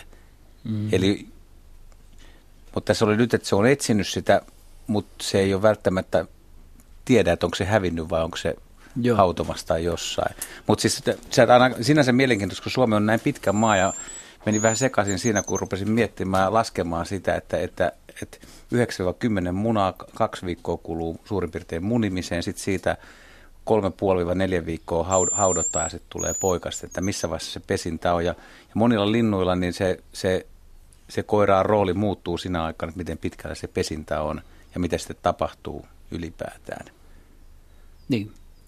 Mutta tota, veikkaan, että koiras, tai se toinen lintu etsii tuossa pari vuorokautta ja sitten jos tulee vastaan joku, joku muu, niin tuota, kyllä se niin, tässähän niin. ei ole muuta kuin, että tämä ilmeisesti niin kuin yhden päivän aikana Niin, niin, me, se, on, se, on, se, on, se, on, niin, se on aika lyhyt, lyhyt aika, että me, olla, niin, paris kolmes päivässä pitäisi löytyä uusi, jos tota, Onko mitä ne... koiras vaan viheltelee?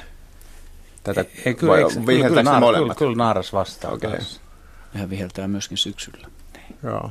Mutta se on, sitä, se on sekä yhteydenpito että parin muodostusta. Niin se, se tietää, jos ei, ei, ei kuulu vihellystä niin, niin, ja on hiljasta, niin tuota, koiras tai kumpi tahansa niin kun tietää, että nyt, nyt on jotain tapahtunut, hävinnyt.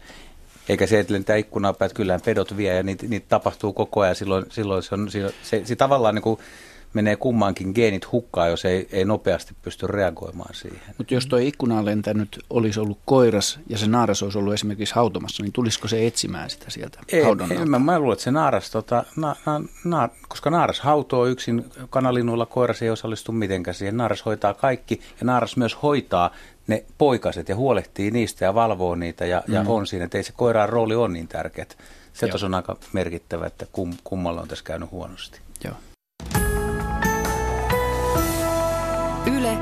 Radio Suomi. Kari Porvoosta kirjoittaa hyvän kysymyksen. Miksi murrahainen raahaa neulasia kekoon 30 metrin päästä, vaikka metrin päässä olisi neulasia? Mitäköhän vikaa neulasissa? Joo, tämä on varsinaisesti mikään uusi kysymys. Että niin, mutta kysymys Sanotaan nyt näin, että, dissaa. että vaikka murhas tekee monia asioita fiksusti, niin ei kuitenkaan kaikki. mutta mikä siinä on? Eh, eh, ehkä heillä on tämmöinen dekoratiivinen ajatus, että niin neulasia on kiva, että niitä on vähän niin kuin kaikkialla. Niin, ja onhan ei se työllistävä, onhan se työllistävä sitä, vaikutus. Jos joskus on huono se, niin sit sen aikana voi sitten kankeena kävellä vähän lähemmäksi, jos siellä on niin kuin jäljellä niitä neulasia. Josko ne skauttaa samalla? niin, siinä voi, voi joku herkullinen tota niin, hyönteinen iskeä mm. samalla, tota, mutta jos, jos ei ole niinku mitään, mitään niinku saalista löydy matkalla, niin sitten voi esittää tärkeää raahaamalla sitä neulasta niin, kohti pesää. Juuri näin. Saa merittiä ja onhan se ajankulu. Nyt tuota, meillähän ei ole soittajaa siellä. Ai on soittajallinen. Otetaan sitten tämä tämä kuvallinen kysymys sitten myöhemmin. Otetaan soittaja mukaan tähän. Hyvää iltaa, kuka siellä mahtaa olla? Täällä on nimittäin luontoilta. Iltaa. Kuka siellä? Ei kuulu mitään. Otetaan sittenkin tämä kysymys, tämä kuvallinen kysymys, jonka Reijo Liimatainen on lähettänyt meille. Tässä on jonkinasteinen myyrä kuvassa. En lähde sitä nyt tässä, tässä tota, ratkaisemaan. Teksti kuuluu, jos sopuli tässä kuvassa, niin kuinka yleisiä ne ovat Uudellamaalla? Tämä kuva on tässä Espoon luukista. Ja tämä kuvahan löytyy, hyvät kuuntelijat, tuolta Radio Suomen etusivuilta, etusivujen kautta. No. Heidi, onko tämä sopuli? No tota, tässä kuvassa on tämmöinen kirjava pieni otus, jolla on tämmöinen häntä, joka on vähän alle puolet sen ruumiin mitasta. Ja sopulithan on kirjavia pieniä otuksia, mutta niiden häntä on ihan semmoinen mitätön typö. Joten niin kuin, ihan pelkästään tämän hännänkin näkemällä voi sulkea kyllä niin kuin tunturisopulin tästä ulos. Tota, sillä on ruskea pää, tämä on niin kuin selkäpuolelta tämä kuva, ja sitten kolme ruskeata laikkua selässä ja kupeet on harmaita. Selkä Joo. on muuten tumma. Joo.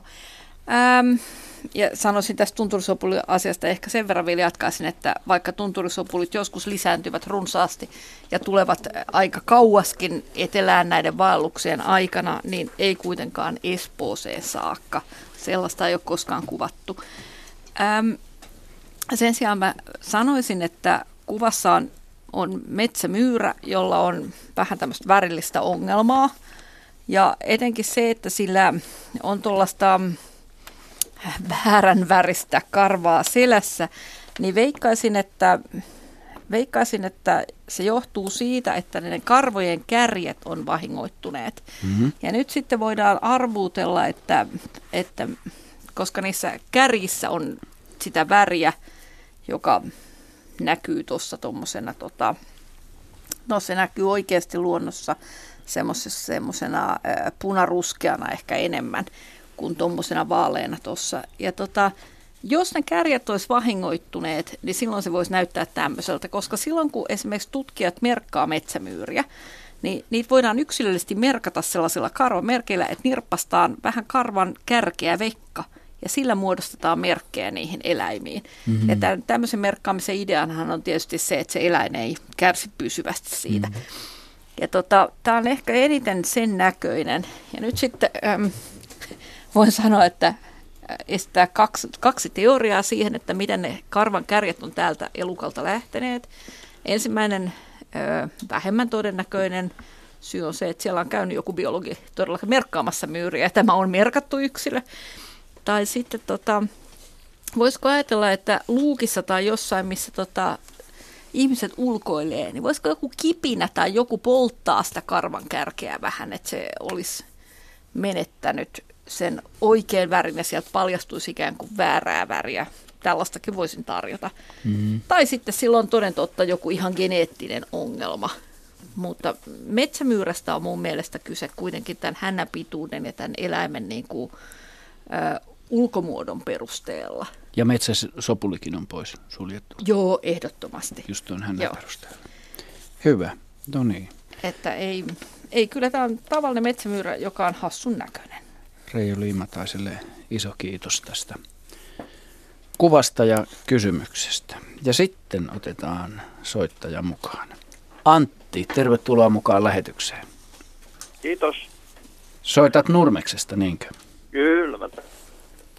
Miltä se kevät no. näyttää sillä Nurmeksen no. suunnalla? No lumi vähän kerrassaan sullaa tässä ja jäät ei ole vielä sulanut, mutta kyllä kai ne sullaa vielä.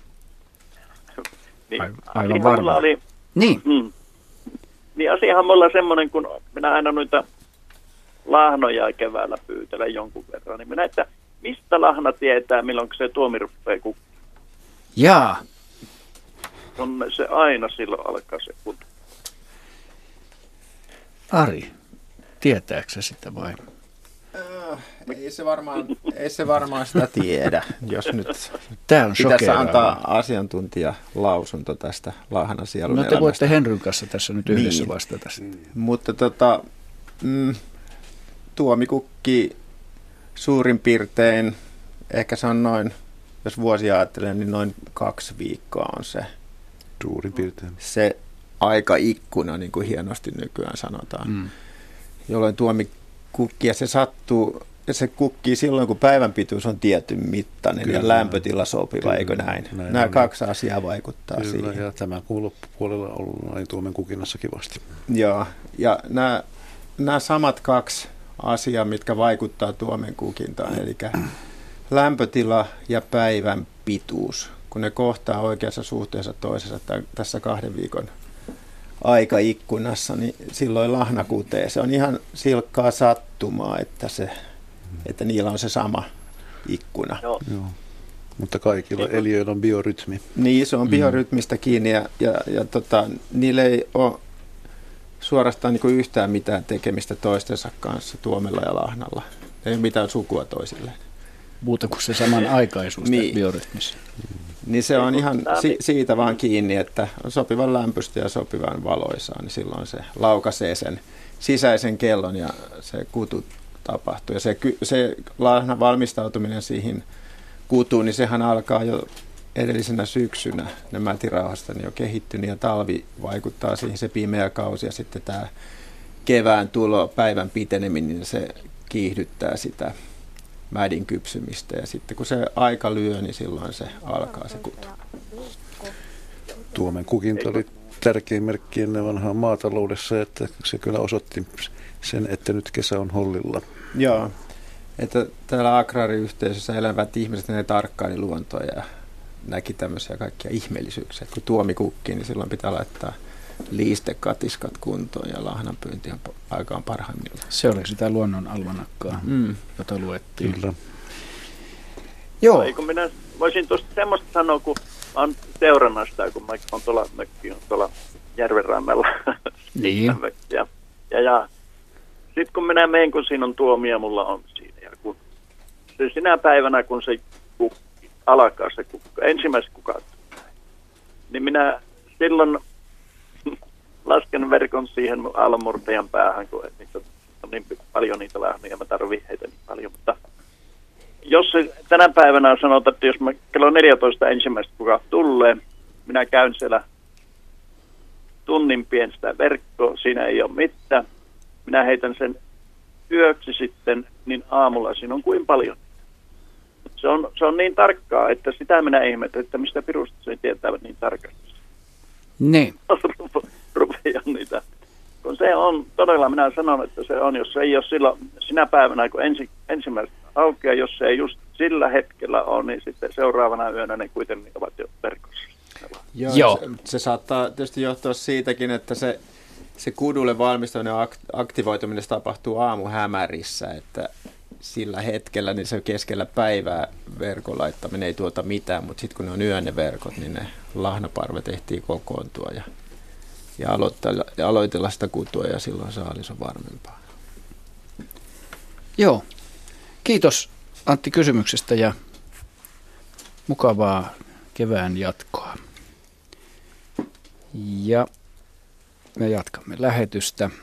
Seuraava soittaja on Veikko. Hyvää iltaa Veikko. Oletko No hyvää iltaa, hyvää iltaa. Mistä päin soitat? Niin, Eteläisellä Selkämerellä tällä hetkellä olen mökillä ja, ja täältä tämä, tämä tuota, tarinanikin on kahden vuoden takaa. Joo. Kun taas tulin, tulin tuota viikonloppuna tänne ja en ole kurjan ääntä vielä kuullut eikä varsinkaan sitä koputtamassa ikkunaani, mutta, mutta pari vuotta sitten niin aamujen tunteina eh, ehkä tuossa neljän maissa niin oli vielä aamu hämärä ja olin yksin täällä mökillä ja naapuri on tuolla kilometrin päästä. Niin alkuvissa nukuin ja kuulin semmoisen terävän koputuksen joka havahdutti minut, että mikäs kumma tämä on. Ja, ja niin se kuului yksi, kaksi toisen kerran sitten hyvin, kun oli jo hereillä niin voimakkaana tuota oven ikkuna on, meillä tuommoinen kolme ikkunaa päällekkäin tuosta tai kuusi, mutta kaksi rinnakkain, niin, niin siellä tuota pyörähdin alkuvista kattoon, niin kurki on siellä ikkunan takana ja, ja koputti siihen ikkunaan ja sitten me tietenkin molemmat säikähdimme ja hän lähti ja minä jäin istumaan ja ihmettelemään, että mitä kurki halusi mulle kertoa ja miksi, se, miksi sen piti tulla tämmöisen herätyksen mulle järjestämään. Sitä no. haluaisin kysyä, että mitä se, mitä se haki tai... Näkyyköhän siinä heijastus? Niin. Mitä sanoo Juha Laaksonen? Niin, voisiko siinä näkyä joku heijastus, että se on tullut tullut katsomaan niin. itseään tai kaveria tai joo, paria joo. itselleen? No se on tietenkin, siinä on tupla ikkuna tuossa eh, lähes metrin korkeudella tuo alimmainen ja kyllä se siihen hyvin ylsi. Ja se käännissä oli myöskin vähän erikoista, no kaiken kaikkiaankin erikoista, mutta olin purkanut terassilaudotuksen pois ja siitä kaksi metriä pitkästi tuli semmoinen viiden tuuman lankku siihen ovelle, mistä, mistä kuljin siinä työmaan aikana, niin sitä pitkin se vaan piti tassutella sitä ikkunaan koputtavaa. Että oli se melkoinen kokemus. Säikähdys molemmille varmaankin, en tiedä kummalle kovempi. Heidi. Mutta on aika hauska, koska mä oon ollut vähän samanlaisessa tilanteessa lammenevolla, että kurki tuli katsomaan niin kuin tuvan ikkunasta sisään. Ja se kanssa tuli niin kuin tirkistelemään ikkunasta. Ja Joo. mä kanssa mietin samaa, että voisiko olla sitten, että joku heijastus oli, koska tämä, tämä tupa avautui niin kuin pellolle ja siinä mm-hmm. se oli jotain puuhastellut ja sitten se yhtäkkiä tulikin kurkki ikkunasta sisään. Ja toi, toi ei miltään niin kuin ravinnon hankkimiselta oikein kuulosta. Ja no ei, heijast... ei kyllä. Siis mä... Jotenkin, niin. että kyllä se ehkä siinä peilikuvansa täytyy nähdä. Jotakin semmoista olen pohtinut, mutta minusta se oli niin hyvä juttu. Minä sitä vuosi takaperin, kun samalla lailla muistelen sitä aina, kun tulen tänne keväällä, että, että oli se kyllä erikoinen, mm. erikoinen tapaus, kun minä sitä tuosta parin metrin päässä suurin piirtein kerkisin vilkasta, mutta kyllä hän äkkiä sitä.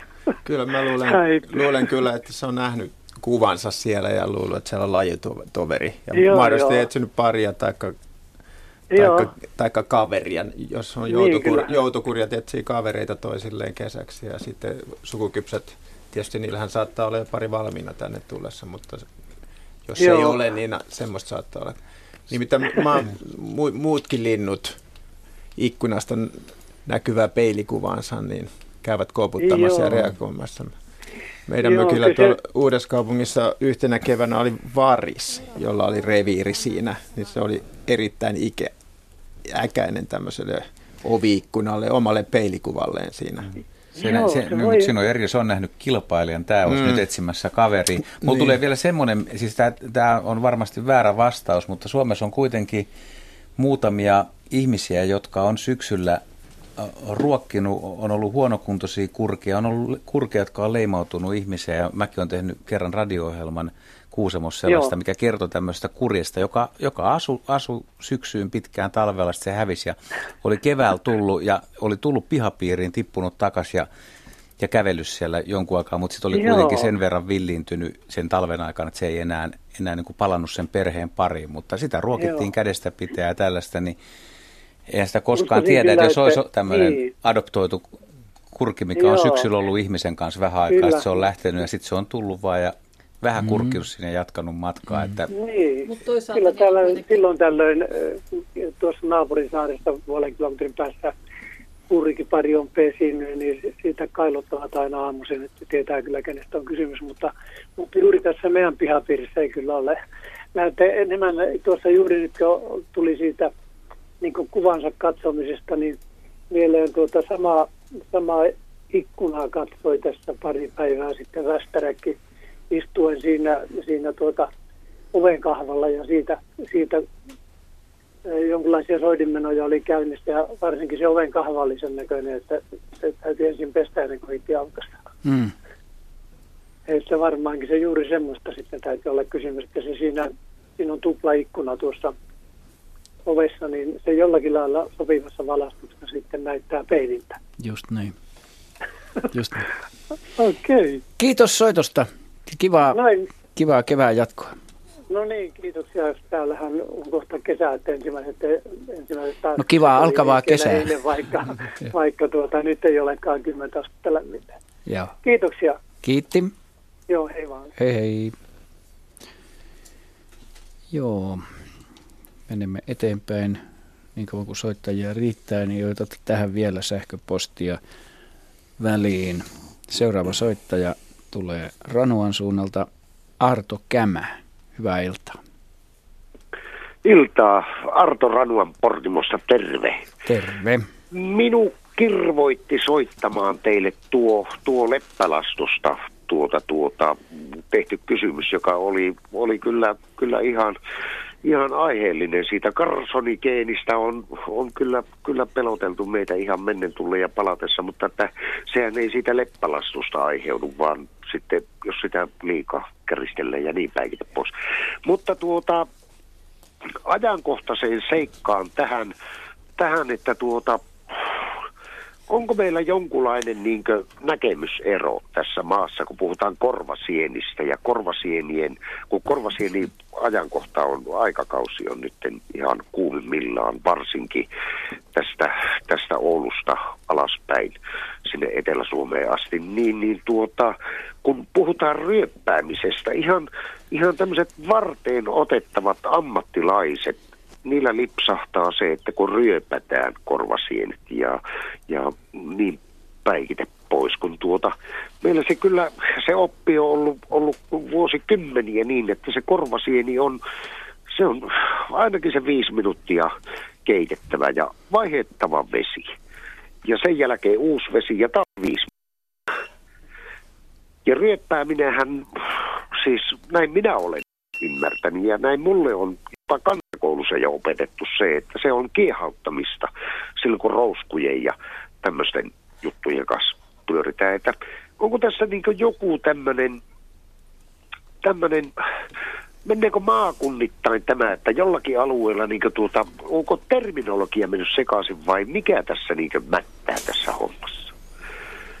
Jaa, Henry Väre näyttää fundeeraavan. Niin, no kyllä mä kysyen, kysyen kanssa ihan samaa mieltä, että jos pitäisi joku assosi, assosiaatio antaa näistä termeistä, niin kyllä ryöppäys on lyhyempi tapaaminen kuin viiden minuutin keitto. Eli ryöppäämisellä kyllä yleensä tarkoitetaan lyhyempiaikaista kiehottamista. Voisi nyt minuutin kestää, että jos rouskuja ryöpätään, niin ei se nyt ihan riitä, että niitä veden, veden antaa hippasen kiehahtaa ja sieltä kaadetaan nesteet pois, että kyllä se sinänsä jonkun, jonkun minuutin saa olla, mutta ei sitä viittä minuuttia tarvitse keittää. Sen sijaan korvasienellä niin käyttää sen kyllä termiä, että keitetään viisi minuuttia, vaihdetaan vesi ja keitetään kerran vielä. Mm-hmm. Joo. Joo. Mutta että minkä vuoksi tänä päivänä joku, joku niin Ylelläkin touhuava, niin jollakin lailla ruokaan perehtynyt ihminen puhuu korvasienien kohdalta ryöppäämisestä. Lukevat sitten, sitten toki tuolla, sitten toki tuolla, tuolla tuota, sitten mainoskanavien puolella niin avaa uskottava keittiömestari puhuu ryöppäämisestä korvasienten kohdalta. Siis tämä tää, sitä mä justiin halusin niin kaivattaa, että onko tämä terminologia nyt niin heittänyt häränpyllyä, että onko jotain alueettain niin, että ei ole ymmärretty, vai eikö ole ymmärretty antaa? Jaha. Jäl, jälkimmäisen en ota kantaa, miten teillä päin, mutta, mutta, mutta kuitenkin niin, että että, että kyllä siinä niin kuin kysyn kuitenkin pienistä eroista, mutta niin kuin mä sanoin, niin ryöppääminen mun mielestä on vähän lyhyempi keittäminen kuin korvasienen keitto, keittäminen. Eli en nyt lähde ihan, ihan tiukasti saavartelemaan termeillä, mutta jos itse kirjoittaisin, niin kirjoittaisin, että korvasieni keitetään viisi minuuttia ja rouskuja ryöpätään, vaikka ihan perinteinen tähdenkin kirjoittaisin näin. Mutta veikkaan sitä, että nykyään ihmiset lukevat liian paljon internettiä, eivätkä lue asiantuntijoiden kirjoittamia kirjoja. Mm. Ja sitä kautta virheelliset tiedot kertautuu yhä ääre, suuremmille piireille, että palatkaa kirjojen ääreen.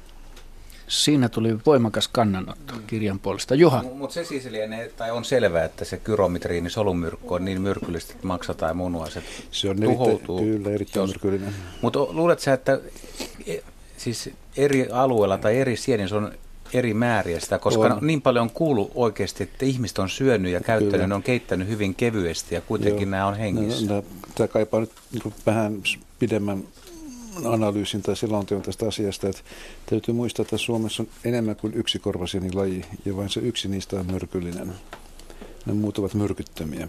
Montako lajia Meillä niitä on? kolme tai neljä tällä hetkellä, jos en ihan väärin muista. Laakakorvasieni on yksi niistä ja onko lehtokorvasieni. Niin nimillä ei väliä, mutta niitä on enemmän kuin yksi. Onko ne, ovatko ne erehdyttävästi toistensa Kyllä ne riittävästi se, että kehottaisin ryöppäämään myöskin ne. Mm. Eli myrkkysinten kanssa... Keittämään. Keittämään. Mitäs sitten kun jotkut, mit, sitten kun jotkut, jotkut tuota kuivattaa niitä? Kuivattaminen on, on ihan hyvä menetelmä. Siinä haihtuu myöskin gyrometriinit. Ja sen lisäksi... Kauanko pitää kuivattaa? En ole koskaan kuivattanut, mutta kunnes ne on kuivia. Jaha. Kuivaksi kuivaksi asti, että se on Kuivaaminen kuiva, ei langalle, terminologisesti ryöppäämisen alle. Langalle ru, roikkumaan. Niin, että minuutin kuivattaminen ei, ei ole ryöppäystä ei, vielä. Ei, ei ole, vielä en ole Ari. niin se, ja sitten täytyy huomioida, että korvasienestä myöskin, eri, sitä myrkyllistäkin korvasienestä erilaisia kantoja olemassa, joiden myrkkypitoisuudet vaihtelee. Eli se ei ole mitenkään yksilitteinen. Mm. Myrkkypitoisuus vaihtelee tässä peruskorvasienessä ja sitten meillä on myrkyttäviä korvasieniä ja sitten Keski-Euroopassa on kutakuinkin myrkyttömiä korvasienen kantoja. Eli kyse on tästä gyrometrialkaloidista ja sen pitoisuudesta tai ylipäätänsä olemassaolosta. Ja, ja jollei ole idiotti varma sienen tunnistamista, niin ryöpätkää. Joo. Keittäkää. Keittäkää. Kiitos Arto soitosta ja mukavaa kesän taitetta. Kello lähestyy 19.30 ja meillä lähetys jatkuu kello 20 asti. Numero, johon voitte soittaa, hyvät kuuntelijat, on 0203 17600.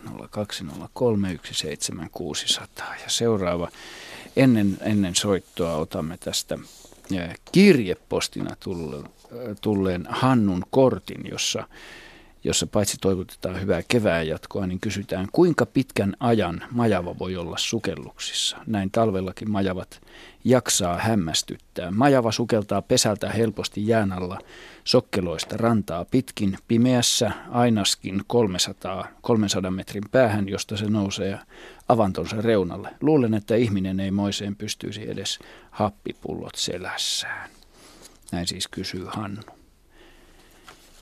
Mites, tota, kuinka pitkään voi olla veden no, alla? Kyllä maja voi, voi olla pitkään veden alla. 5-6 minuuttia menee majalla ihan mukavasti. Ja, ja tiedetään, että, että majava on ollut vartinkin verran veden alla, mikä on tosi paljon sitten tällaiselle eläimelle, joka on oikeastaan niin kuin, majavahan ei ole alun perin vesieläin, vaan ikään kuin kehittynyt sellaisista eläimistä, jotka on eläneet ensin maalla ja sitten se on siirtynyt ikään kuin takaisin veteen.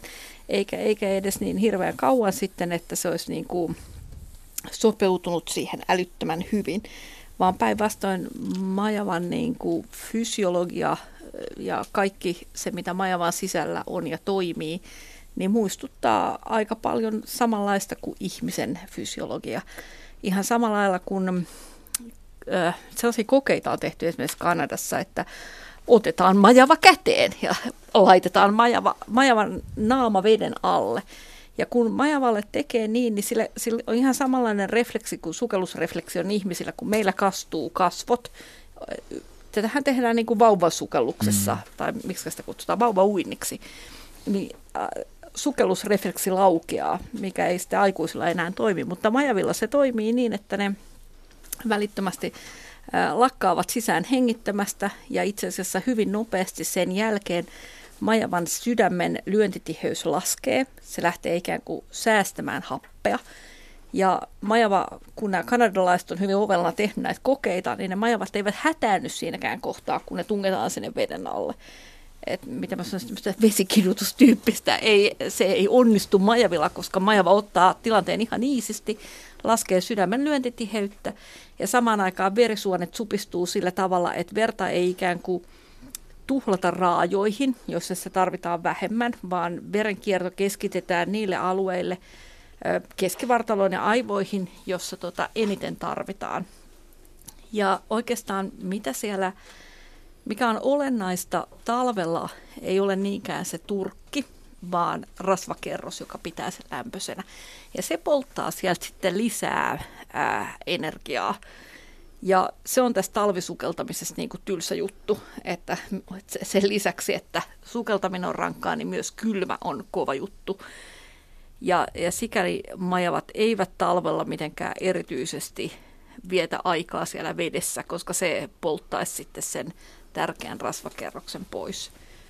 Mm, sanottako vielä niin kuin vertailun näihin vesinisäkkäisiin, mitä aluksi vähän sivusin, niin vesinisäkkäät on vielä sitten tyylikkäämmin sopeutunut siihen sukeltamiseen ja syvälle sukeltamiseen niin, että niillä on paljon paljon isompi sydän ylipäänsä. Ja sitten niiden lihaksissa on ö, myoglobiinia, joka muistuttaa, no kaikki tietää, kun me mennään lääkäriin, niin lääkäri ottaa meiltä hemoglobiinikokeen ja tarkastelee sitä, että paljonko meillä on hemoglobiinia veressä. Ja hemoglobiinihan on se proteiini, jossa happi verenkierron mukana. Mutta tota, vesinisäkkäillä todella se myoglobiinin määrä niissä lihaksissa on suurta ja se voi myös ö, varastoida happea ja vesinisäkkäät voi sitä myöten käyttää myös sitä, että siinä kohtaa kun verestä happi alkaa olla loppu, ne voi polttaa sitä vielä lihaksestakin, mutta majavalla tätä ei ole ja itse asiassa sen näkee hyvin nopeasti eläimen lihasta, että onko siellä sitä myoglobiinia. Näillä vesinisäkkäillä jos olette joskus syöneet hylkeen lihaa, niin se on hyvin, hyvin punaista ja se johtuu juuri tästä myoglobiinista ja majavalla tämmöistä ei ole. Mm. Miten se voi silti olla 15 minuuttia? Mitähän ihmiset näitä ennätyksiä no, tehnyt ihmisen, näitä sukelluksissa, sy- paitsi syvyys Ihmisen maksimiennätys on 11 minuuttia. No, ilman, että, se menee sitten. Ja sitten ihmiset, ihmiset voi vielä tsempata silleen, että tota, ja siis ihminen on vielä nojaa tietysti ne on kovin harjaantuneita henkilöitä. Mm. Mutta sitten ihmiset, jos ihmistä autetaan niin, että ennen sitä sukellusta tai hengityksen pidättämistä ihminen vaikka hengittää sataprosenttista happea, että ikään kuin keuhkot, mm. keuhkot täytetään sillä hapella, niin silloin ihminen kykenee niin kuin vielä pidempään. Mutta mut tämmöisellä normaali-ilmalla maksimi, mitä ihminen on suorittanut, on 11 minuutin päälle pikkasen. Joo. Et sikäli majava on sopeutuneempi kuin ihminen, mutta ei kuitenkaan yhtä taitava kuin hylkeet. Ari. Ehkä majavilla vielä se, että se liikkuu kuitenkin se häntänsä avulla vedessä no. ja se häntää liikuttava lihas on ainoastaan työskentelee, ei tarvitse raajojen kanssa viuhtua siellä. Ei, eikä sinne happea pidä yhtään hukata. Niin. niin. Hmm. Et se voi olla semmoinen lihas, joka sitten ei tarvitse sitä happea tai kuluta niin paljon. Tuli tuosta lämmöstä mieleen, että mm, talvipakkasillakin, kun majava, majava on siellä pesässään eikä vedessä, niin no, on varmaan mitattu paljonko, minkälaisia lämpöjä siellä pesässä on. Siis nehän on joukolla siellä pesässä niin. ja sillä tavalla pyrkii säästämään sitä. Ja varmasti se lämpötila kohoaa siinä, kun, kun joukko niitä eläimiä mm. on. Mutta se ruumiinlämpö laskee myös siinä kylmässä vedessä Joo. nopeasti muutaman asteen. Joo. Ja sitten sen pitää kompensoida sitä, kun se nousee vedestä. Mutta se on siis reilusti takaisin. plussan puolella siellä pesässä. On, on. Mitähän se voisi olla? Tämä, tämä on ihan mun omaa sano Ari, olisiko, muistat sä, että olisi joskus mitattu niitä sieltä? Mä tiedän, että u- uravien, no, uravien siis pesässä varma, voi Varmaan olla, jossain 5 ja 10 asteen niin. välillä voi olla mm. talvipesän mm, sisälämpötila. Joo. Eihän se ole yhtä hyvin puolella. tiivistetty kuitenkaan kuin mm. mikään tuommoisen pienen eläimen pesä. Että... Mutta Joo. varsin kohtuullinen ja karva auttaa sitten kuivana siihen. Niin, jos on useampi majava, niin kyllähän se... Se läjä, niin, lämpeää. tuottaa lämpöä mm. siinä. Niin. Hyvä. Kiitos Heidi perusteellisesta vastauksesta. Nyt meillä on, jos enää siellä linjoilla on Reijo Helsingistä. Olet mukana lähetyksessä. Terve Reijo. Terve. Kuuluuko? Kuuluu hyvin. Mitä haluat kysyä? Hyvä. No lähinnä semmoinen, en ole mikään asiantuntija millään tavoin, mutta tapahtuma oli seuraava. Mm. Ää, Lappeenranta Hamina välillä aivan siellä rajan pinnassa ajelin pientä tietä myöten. Milloin tämä tapahtuu? Ja ää, keväällä nyt, olisiko nyt kolmisen viikkoa aikaa. Joo. Joo. Ja, ja ää, edessä käveli sitten hyvin rauhallisesti samalla tie kaksi kissaa Tämä oli mun ensimmäinen havainto. Joo. Ja kirosin mielessäni, että kuka helkkari noilta kissoilta on mennyt leikkaa hännät poikki. Mm. Ajoin varovasti hiljaa eteenpäin ja, ja totesin, että onpas pitkäjalkaisia kissoja. Mm-hmm. Ja pääsin ihan niiden kohdalle, avasin ikkunan, katseltiin toisiamme parikymmentä sekuntia – ja siinä vaiheessa tajusin, että ne oli Ilveksen ilmeisesti pentuja. Joo. Ja sen jälkeen ne lähti niin kuin kävelemään metsään. Ja mä olin aivan haltioissani. Mä oon ajanut joku kolmisen miljoonaa kilometriä ympäri Suomen niemeä ja, ja, ja en ole koskaan kyseisiä eläimiä havainnut. Mm. Ja sitten tämä tarina jatkuu vielä sen verran, että, että, että mä ajoin noin kolmisen kilometriä eteenpäistä tietä. Tuli ensimmäinen talo vastaan ja talon pihalta käveli ajotielle rouva kolmen koiran kanssa. Ja mä sitten pysäytin ja kerroin tälle rouvalle, että mä näen kaksi ilvestä tuossa. Ja tämä rouva katseli mua vähän hölmistyneen ja sanoi, että ni, ni, niitä on meidän pihalla niin kuin jatkuvasti. Mm-hmm. Eli onko nyt niin, että Ilves on, on niin kuin, tottunut ihmisiin niin paljon, että ei edes pelkää ihmisiä, eikä liioin autojakaan. Jaa. Heidi tässä no. vähän kallistelee päätä. Sitä autosta sanon, niin... ne oli tosiaan tämmöisiä, mä en osaa sanoa niiden iästä mitään, mutta ne Sanpa... jalat oli niin kuin suhteettoman pitkä. Joo, niin se on siinä rakenteessa, mutta kuinka korkeita ne oli suurin piirtein? Osaatko yhtään arvioida? No kun, joo, ne oli siis tämmöisen suomalaisen pystykorvan korkuisia noin suunnilleen. Joo. Joo. Mutta vähän aikaisilta ne kuulosti. Ja, ja... Pennuiksi. Niin. niin. Viime vuoden, ei, viime vuoden niin, pennu. Ei oikein voi olla. Joo, ei ne varmaan no, tämän vuoden joka... poikasia voi olla, mutta... Tämä on Ilveksen ääntelyä, kerrottakoon kuulijoille, eikä kukaan meistä. Niin. Mutta eikö Joo, ne, mä en seuraa, muuta. Nehän tota, seuraa ne pennut ensimmäisen vuoden mm. emoaan, että varmaan siinä on sitten emokin ollut jossain lähistöllä, jos ne on vielä ollut tota emonsa seurassa, tai sitten ne on jo vierotettuja pentuja. Ja, mm, mm, mutta mm. ne voi sitten, jos ne on ollut kaksoset tai kaksi pentua samasta pentuesta, niin nehän voi vielä kuljeskella kesken. Voi, voi toki joo. joo. Mutta kyllä mä oon vähän sitä mieltä, että ei ilvekset kenenkään pihassa, pihassa yleensä vietä aikaansa. Et ellei no, sitten no, tämä tietenkin... rouva sanoi sen, joo, tämä rouva sanoi, että se on, ne, on ne ilvekset on he, heidän pihassaan siinä, mm-hmm. niin melkein päivittäisiä vieraita. Okay. Mutta ehkä rouva ei sitä itse to- touhua aktiivisesti siellä pihalla. Olisiko se mahdollista, että piha... No kun se oli, ma- se oli maa se oli maatalo ja ihan rajan pinnassa, ihan mm. Venäjän rajan pinnassa. Että okay. no, niin, no siitä. Siis Kyllä kai siellä joutuu jotain kesyyntynyt, tekemään. Kesyyntynyt. Niin ja ilveksiähän on Suomessa tavalla. nykyään enemmän kuin sanotaan 5-10 vuotta sitten. Että meidän ilveskantahan on kasvanut ja niitä nähdään ja havaintoja tehdään. Niistä Saatte sitten rajan pinnassa. Niin, erityisesti liikehdintä itärajan yli on mm, ja siellä mm. on myös ilveskanta Mä olin just. Katja Holmalan kanssa, hän tekee radiojuttua tuolla mm. samalla alueella ja se, hän kertoi, että siellä on nimenomaan, että siellä on aika hyvä ilveskanta mm. ja ne on tutkinut näitä ilveksin sukulaisuussuhteita, että, että, että miten naaraat on, on tota, pitää yhteen, ne tuntee toisensa ja ne on muodostanut tämmöisiä naarassa ryhmiä, mitkä ne tapaa myös ne pentuet toisensa.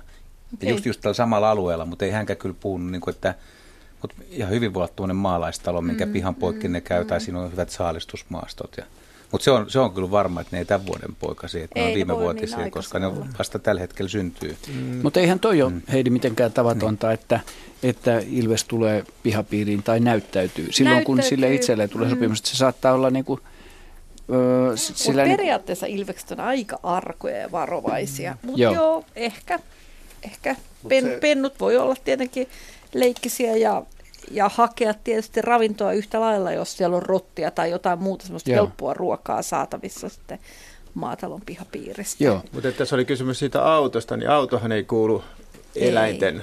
tämmöiseen luontaiseen, kokemus, koke, luontaiseen kokemuspiiriin. Niin. Auto ei välttämättä aiheuta minkäänlaista reaktiota. Ei, Joo. ei. Ville, sen, senpä takia ah, auton okay. kanssa on hyvin helppo lähestyä. Kaikkia nähnyt. hirvieläimiä. Ja auton kanssa joudutaan hyvin helposti onnettomuuteen niinpä, sitten, kun niinpä. ei ymmärretä vaaraa. Mäkin olen pari kertaa Joo. nähnyt Ilveksen tuossa Inkoon, Inkoon karjan kohdalla, niin seisovan ja odottavan, että tulee reikä liikenteeseen, että se pääsee ylittämään. Katsonut vaan, että mitä Tuossa oli Ilves seisomassa. Mm. Ihan rauhassa siinä metritien reunasta. Mutta onhan nämä kohtaamista aina hienoja. On, ehdottomasti. Mä en ole vielä sitä saanut kokea.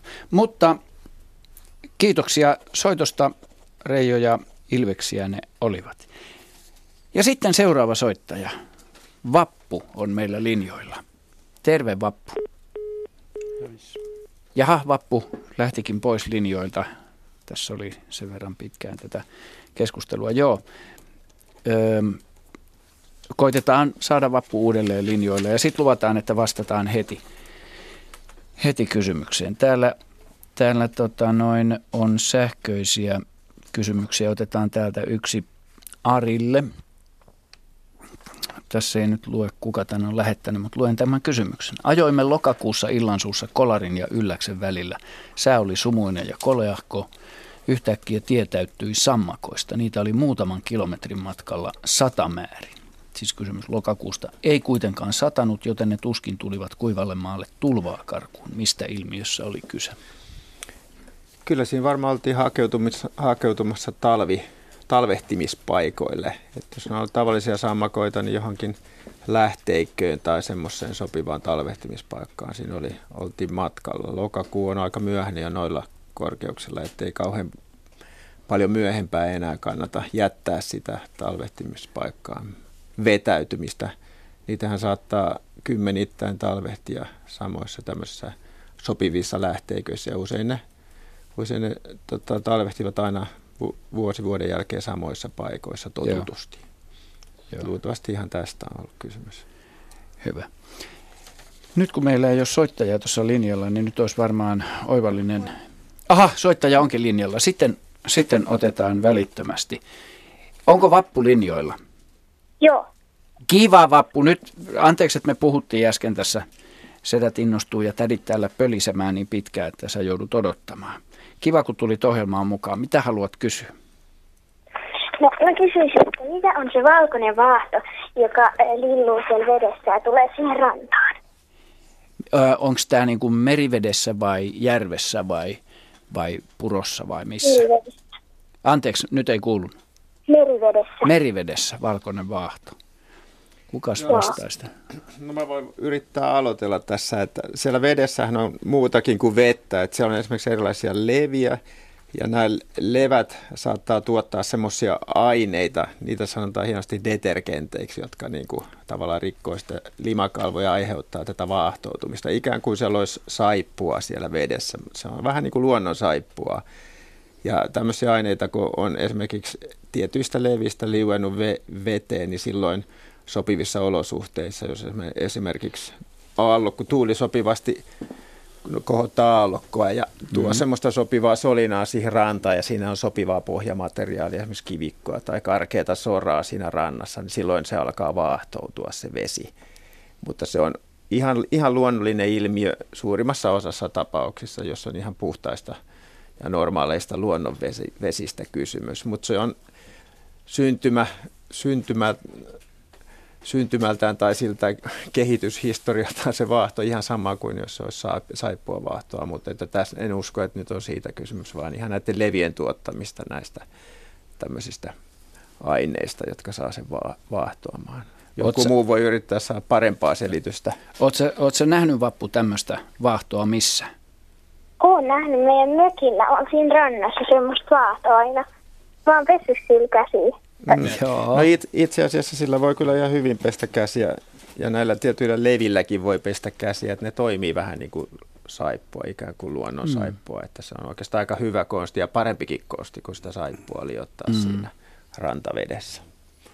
Niin. Mä, mä olen sitä mieltä, että Arin selitys on ihan hyvä ja tämmöisiä saippuan kaltaisia yhdisteitä on muissakin kasveissa, joita on käytetty hyväksi ennen kuin oikeat saippuat on keksitty. Tuskin näitä leviä, levävaahtoja on varsinaisesti pesun käytetty mutta ne on kuitenkin tämmöisiä saponiineja osittain myöskin, mutta ne on aineita, jotka aiheuttaa kalvoutumista. Kuplia, eikö se ole just niin kuin saponiini on saippua? Joo, joissakin kasveissa on saponiinia, kuten yrtissä.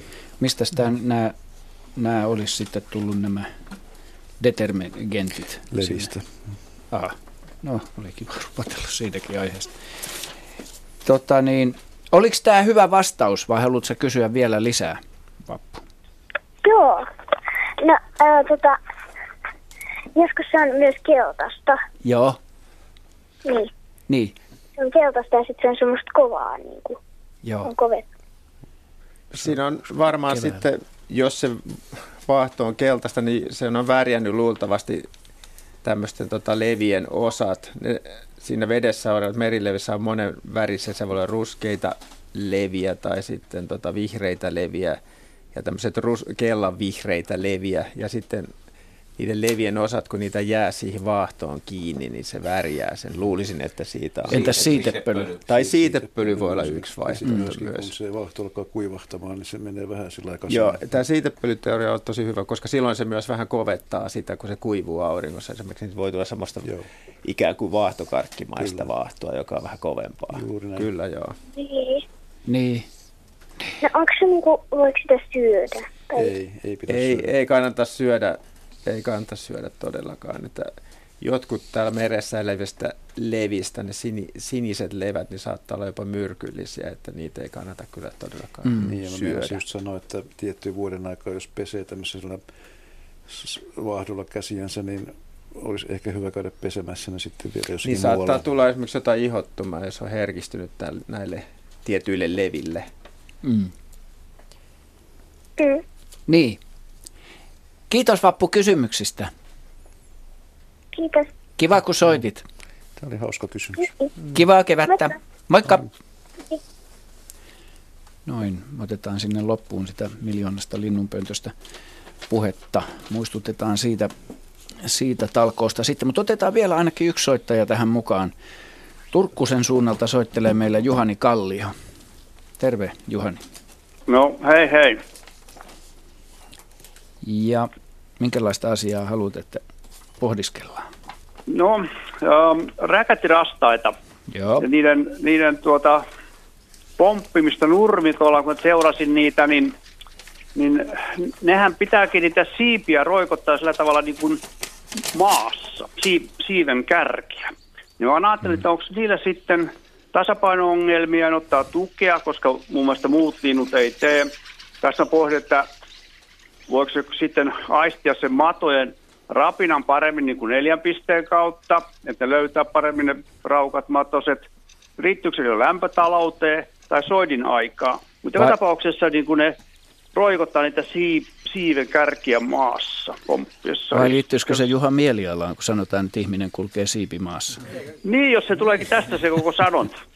Se on kiva, kun olette katsonut noin tarkkaan. Se on kumminkin yksi suoma, suoma, suomalainen laatulintu räkättirastas ja käyttäytyy just noin, että pomppii ja roikottaa siipiä. En, en mä kyllä pysty sanoa siihen, se neljän, neljän tuota pisteen teoria matojen kannalta, niin se ehkä suljetaan tässä pois, mutta tota, joissain, joissain tapauksissa se voi liittyä keväällä, keväällä, kun linnut roikottaa siipiä ja väristää niitä, niin ennen parittelua tapahtuu tämmöinen seremonia, mutta tota, räksällä se ei kyllä taida liittyä siihen, vaan se on vain ominaisuus, mikä niillä jostain syystä on. Ja nyt puhutaan siis vielä niin näistä aikuista linnuista, että kun po- poikasethan, tota, poikasilla ne voi siipi roikkuu vähän sen takia, että kun se on kasvamassa ja se ei oikein vielä hahmotakaan sitä juttua ja mm. tuolla mutta hyvä ja mielenkiintoinen kysymys. En ole kyllä ikinä lukenut, että kuka olisi selittänyt, että mit, mitä hyötyä sitä siipeä on pitää, pitää koska kyllä se kyllä se siinä kyljellä pysyy ja sinne varmaan energiaakaan pahemmin mm. säästetään. Se niin. lajityypillinen Jotkut vaan roikottelee, käkikin on tyypillisesti niin kuin niin, sellaisessa asennossa. Ja sitten joillakin on jotain muita liikkeitä, semmoisia tota, kivitaskulla on ne omat hypähtelyt ja västäräkillä pyrstön heiluttelut, niin se voi olla tämmöinen lajityypillinen ominaisuus. Kirjosiapolla tähän aikaan vuodesta, niin se koirassa kohottelee siipiään Joo. ja, ja tota, koskikara niiailee. Mm, mm. Näitä on tämmöisiä erilaisia. Asko mä löin kyynärpäällä, okay. kun mä matkin kirjosiappoa, niin tänäisin tuottaja Asko Hautosa ahoa tässä kyynärpäällä. Okay. Niin, ootko huomannut, että, että räkättirastaat myöskin kuuntelee niitä matojen liikkeitä siellä nurmen alla kallistelemaan Kyllä, päätä. kyllä. Ne sitä pää, päätää kääntelee ja, ja keskittyy ja sitten iskee. Joo, se on vekkulinnäköistä tarkkaa touhua. Oh, no. Keskitytään ja sitten isketään. Sitten jos vielä näkee sen, kun Sa, räkätirasta saa sitten madon päästä kiinni ja alkaa tämä vetoprojekti ja mato ei anna periksi millään.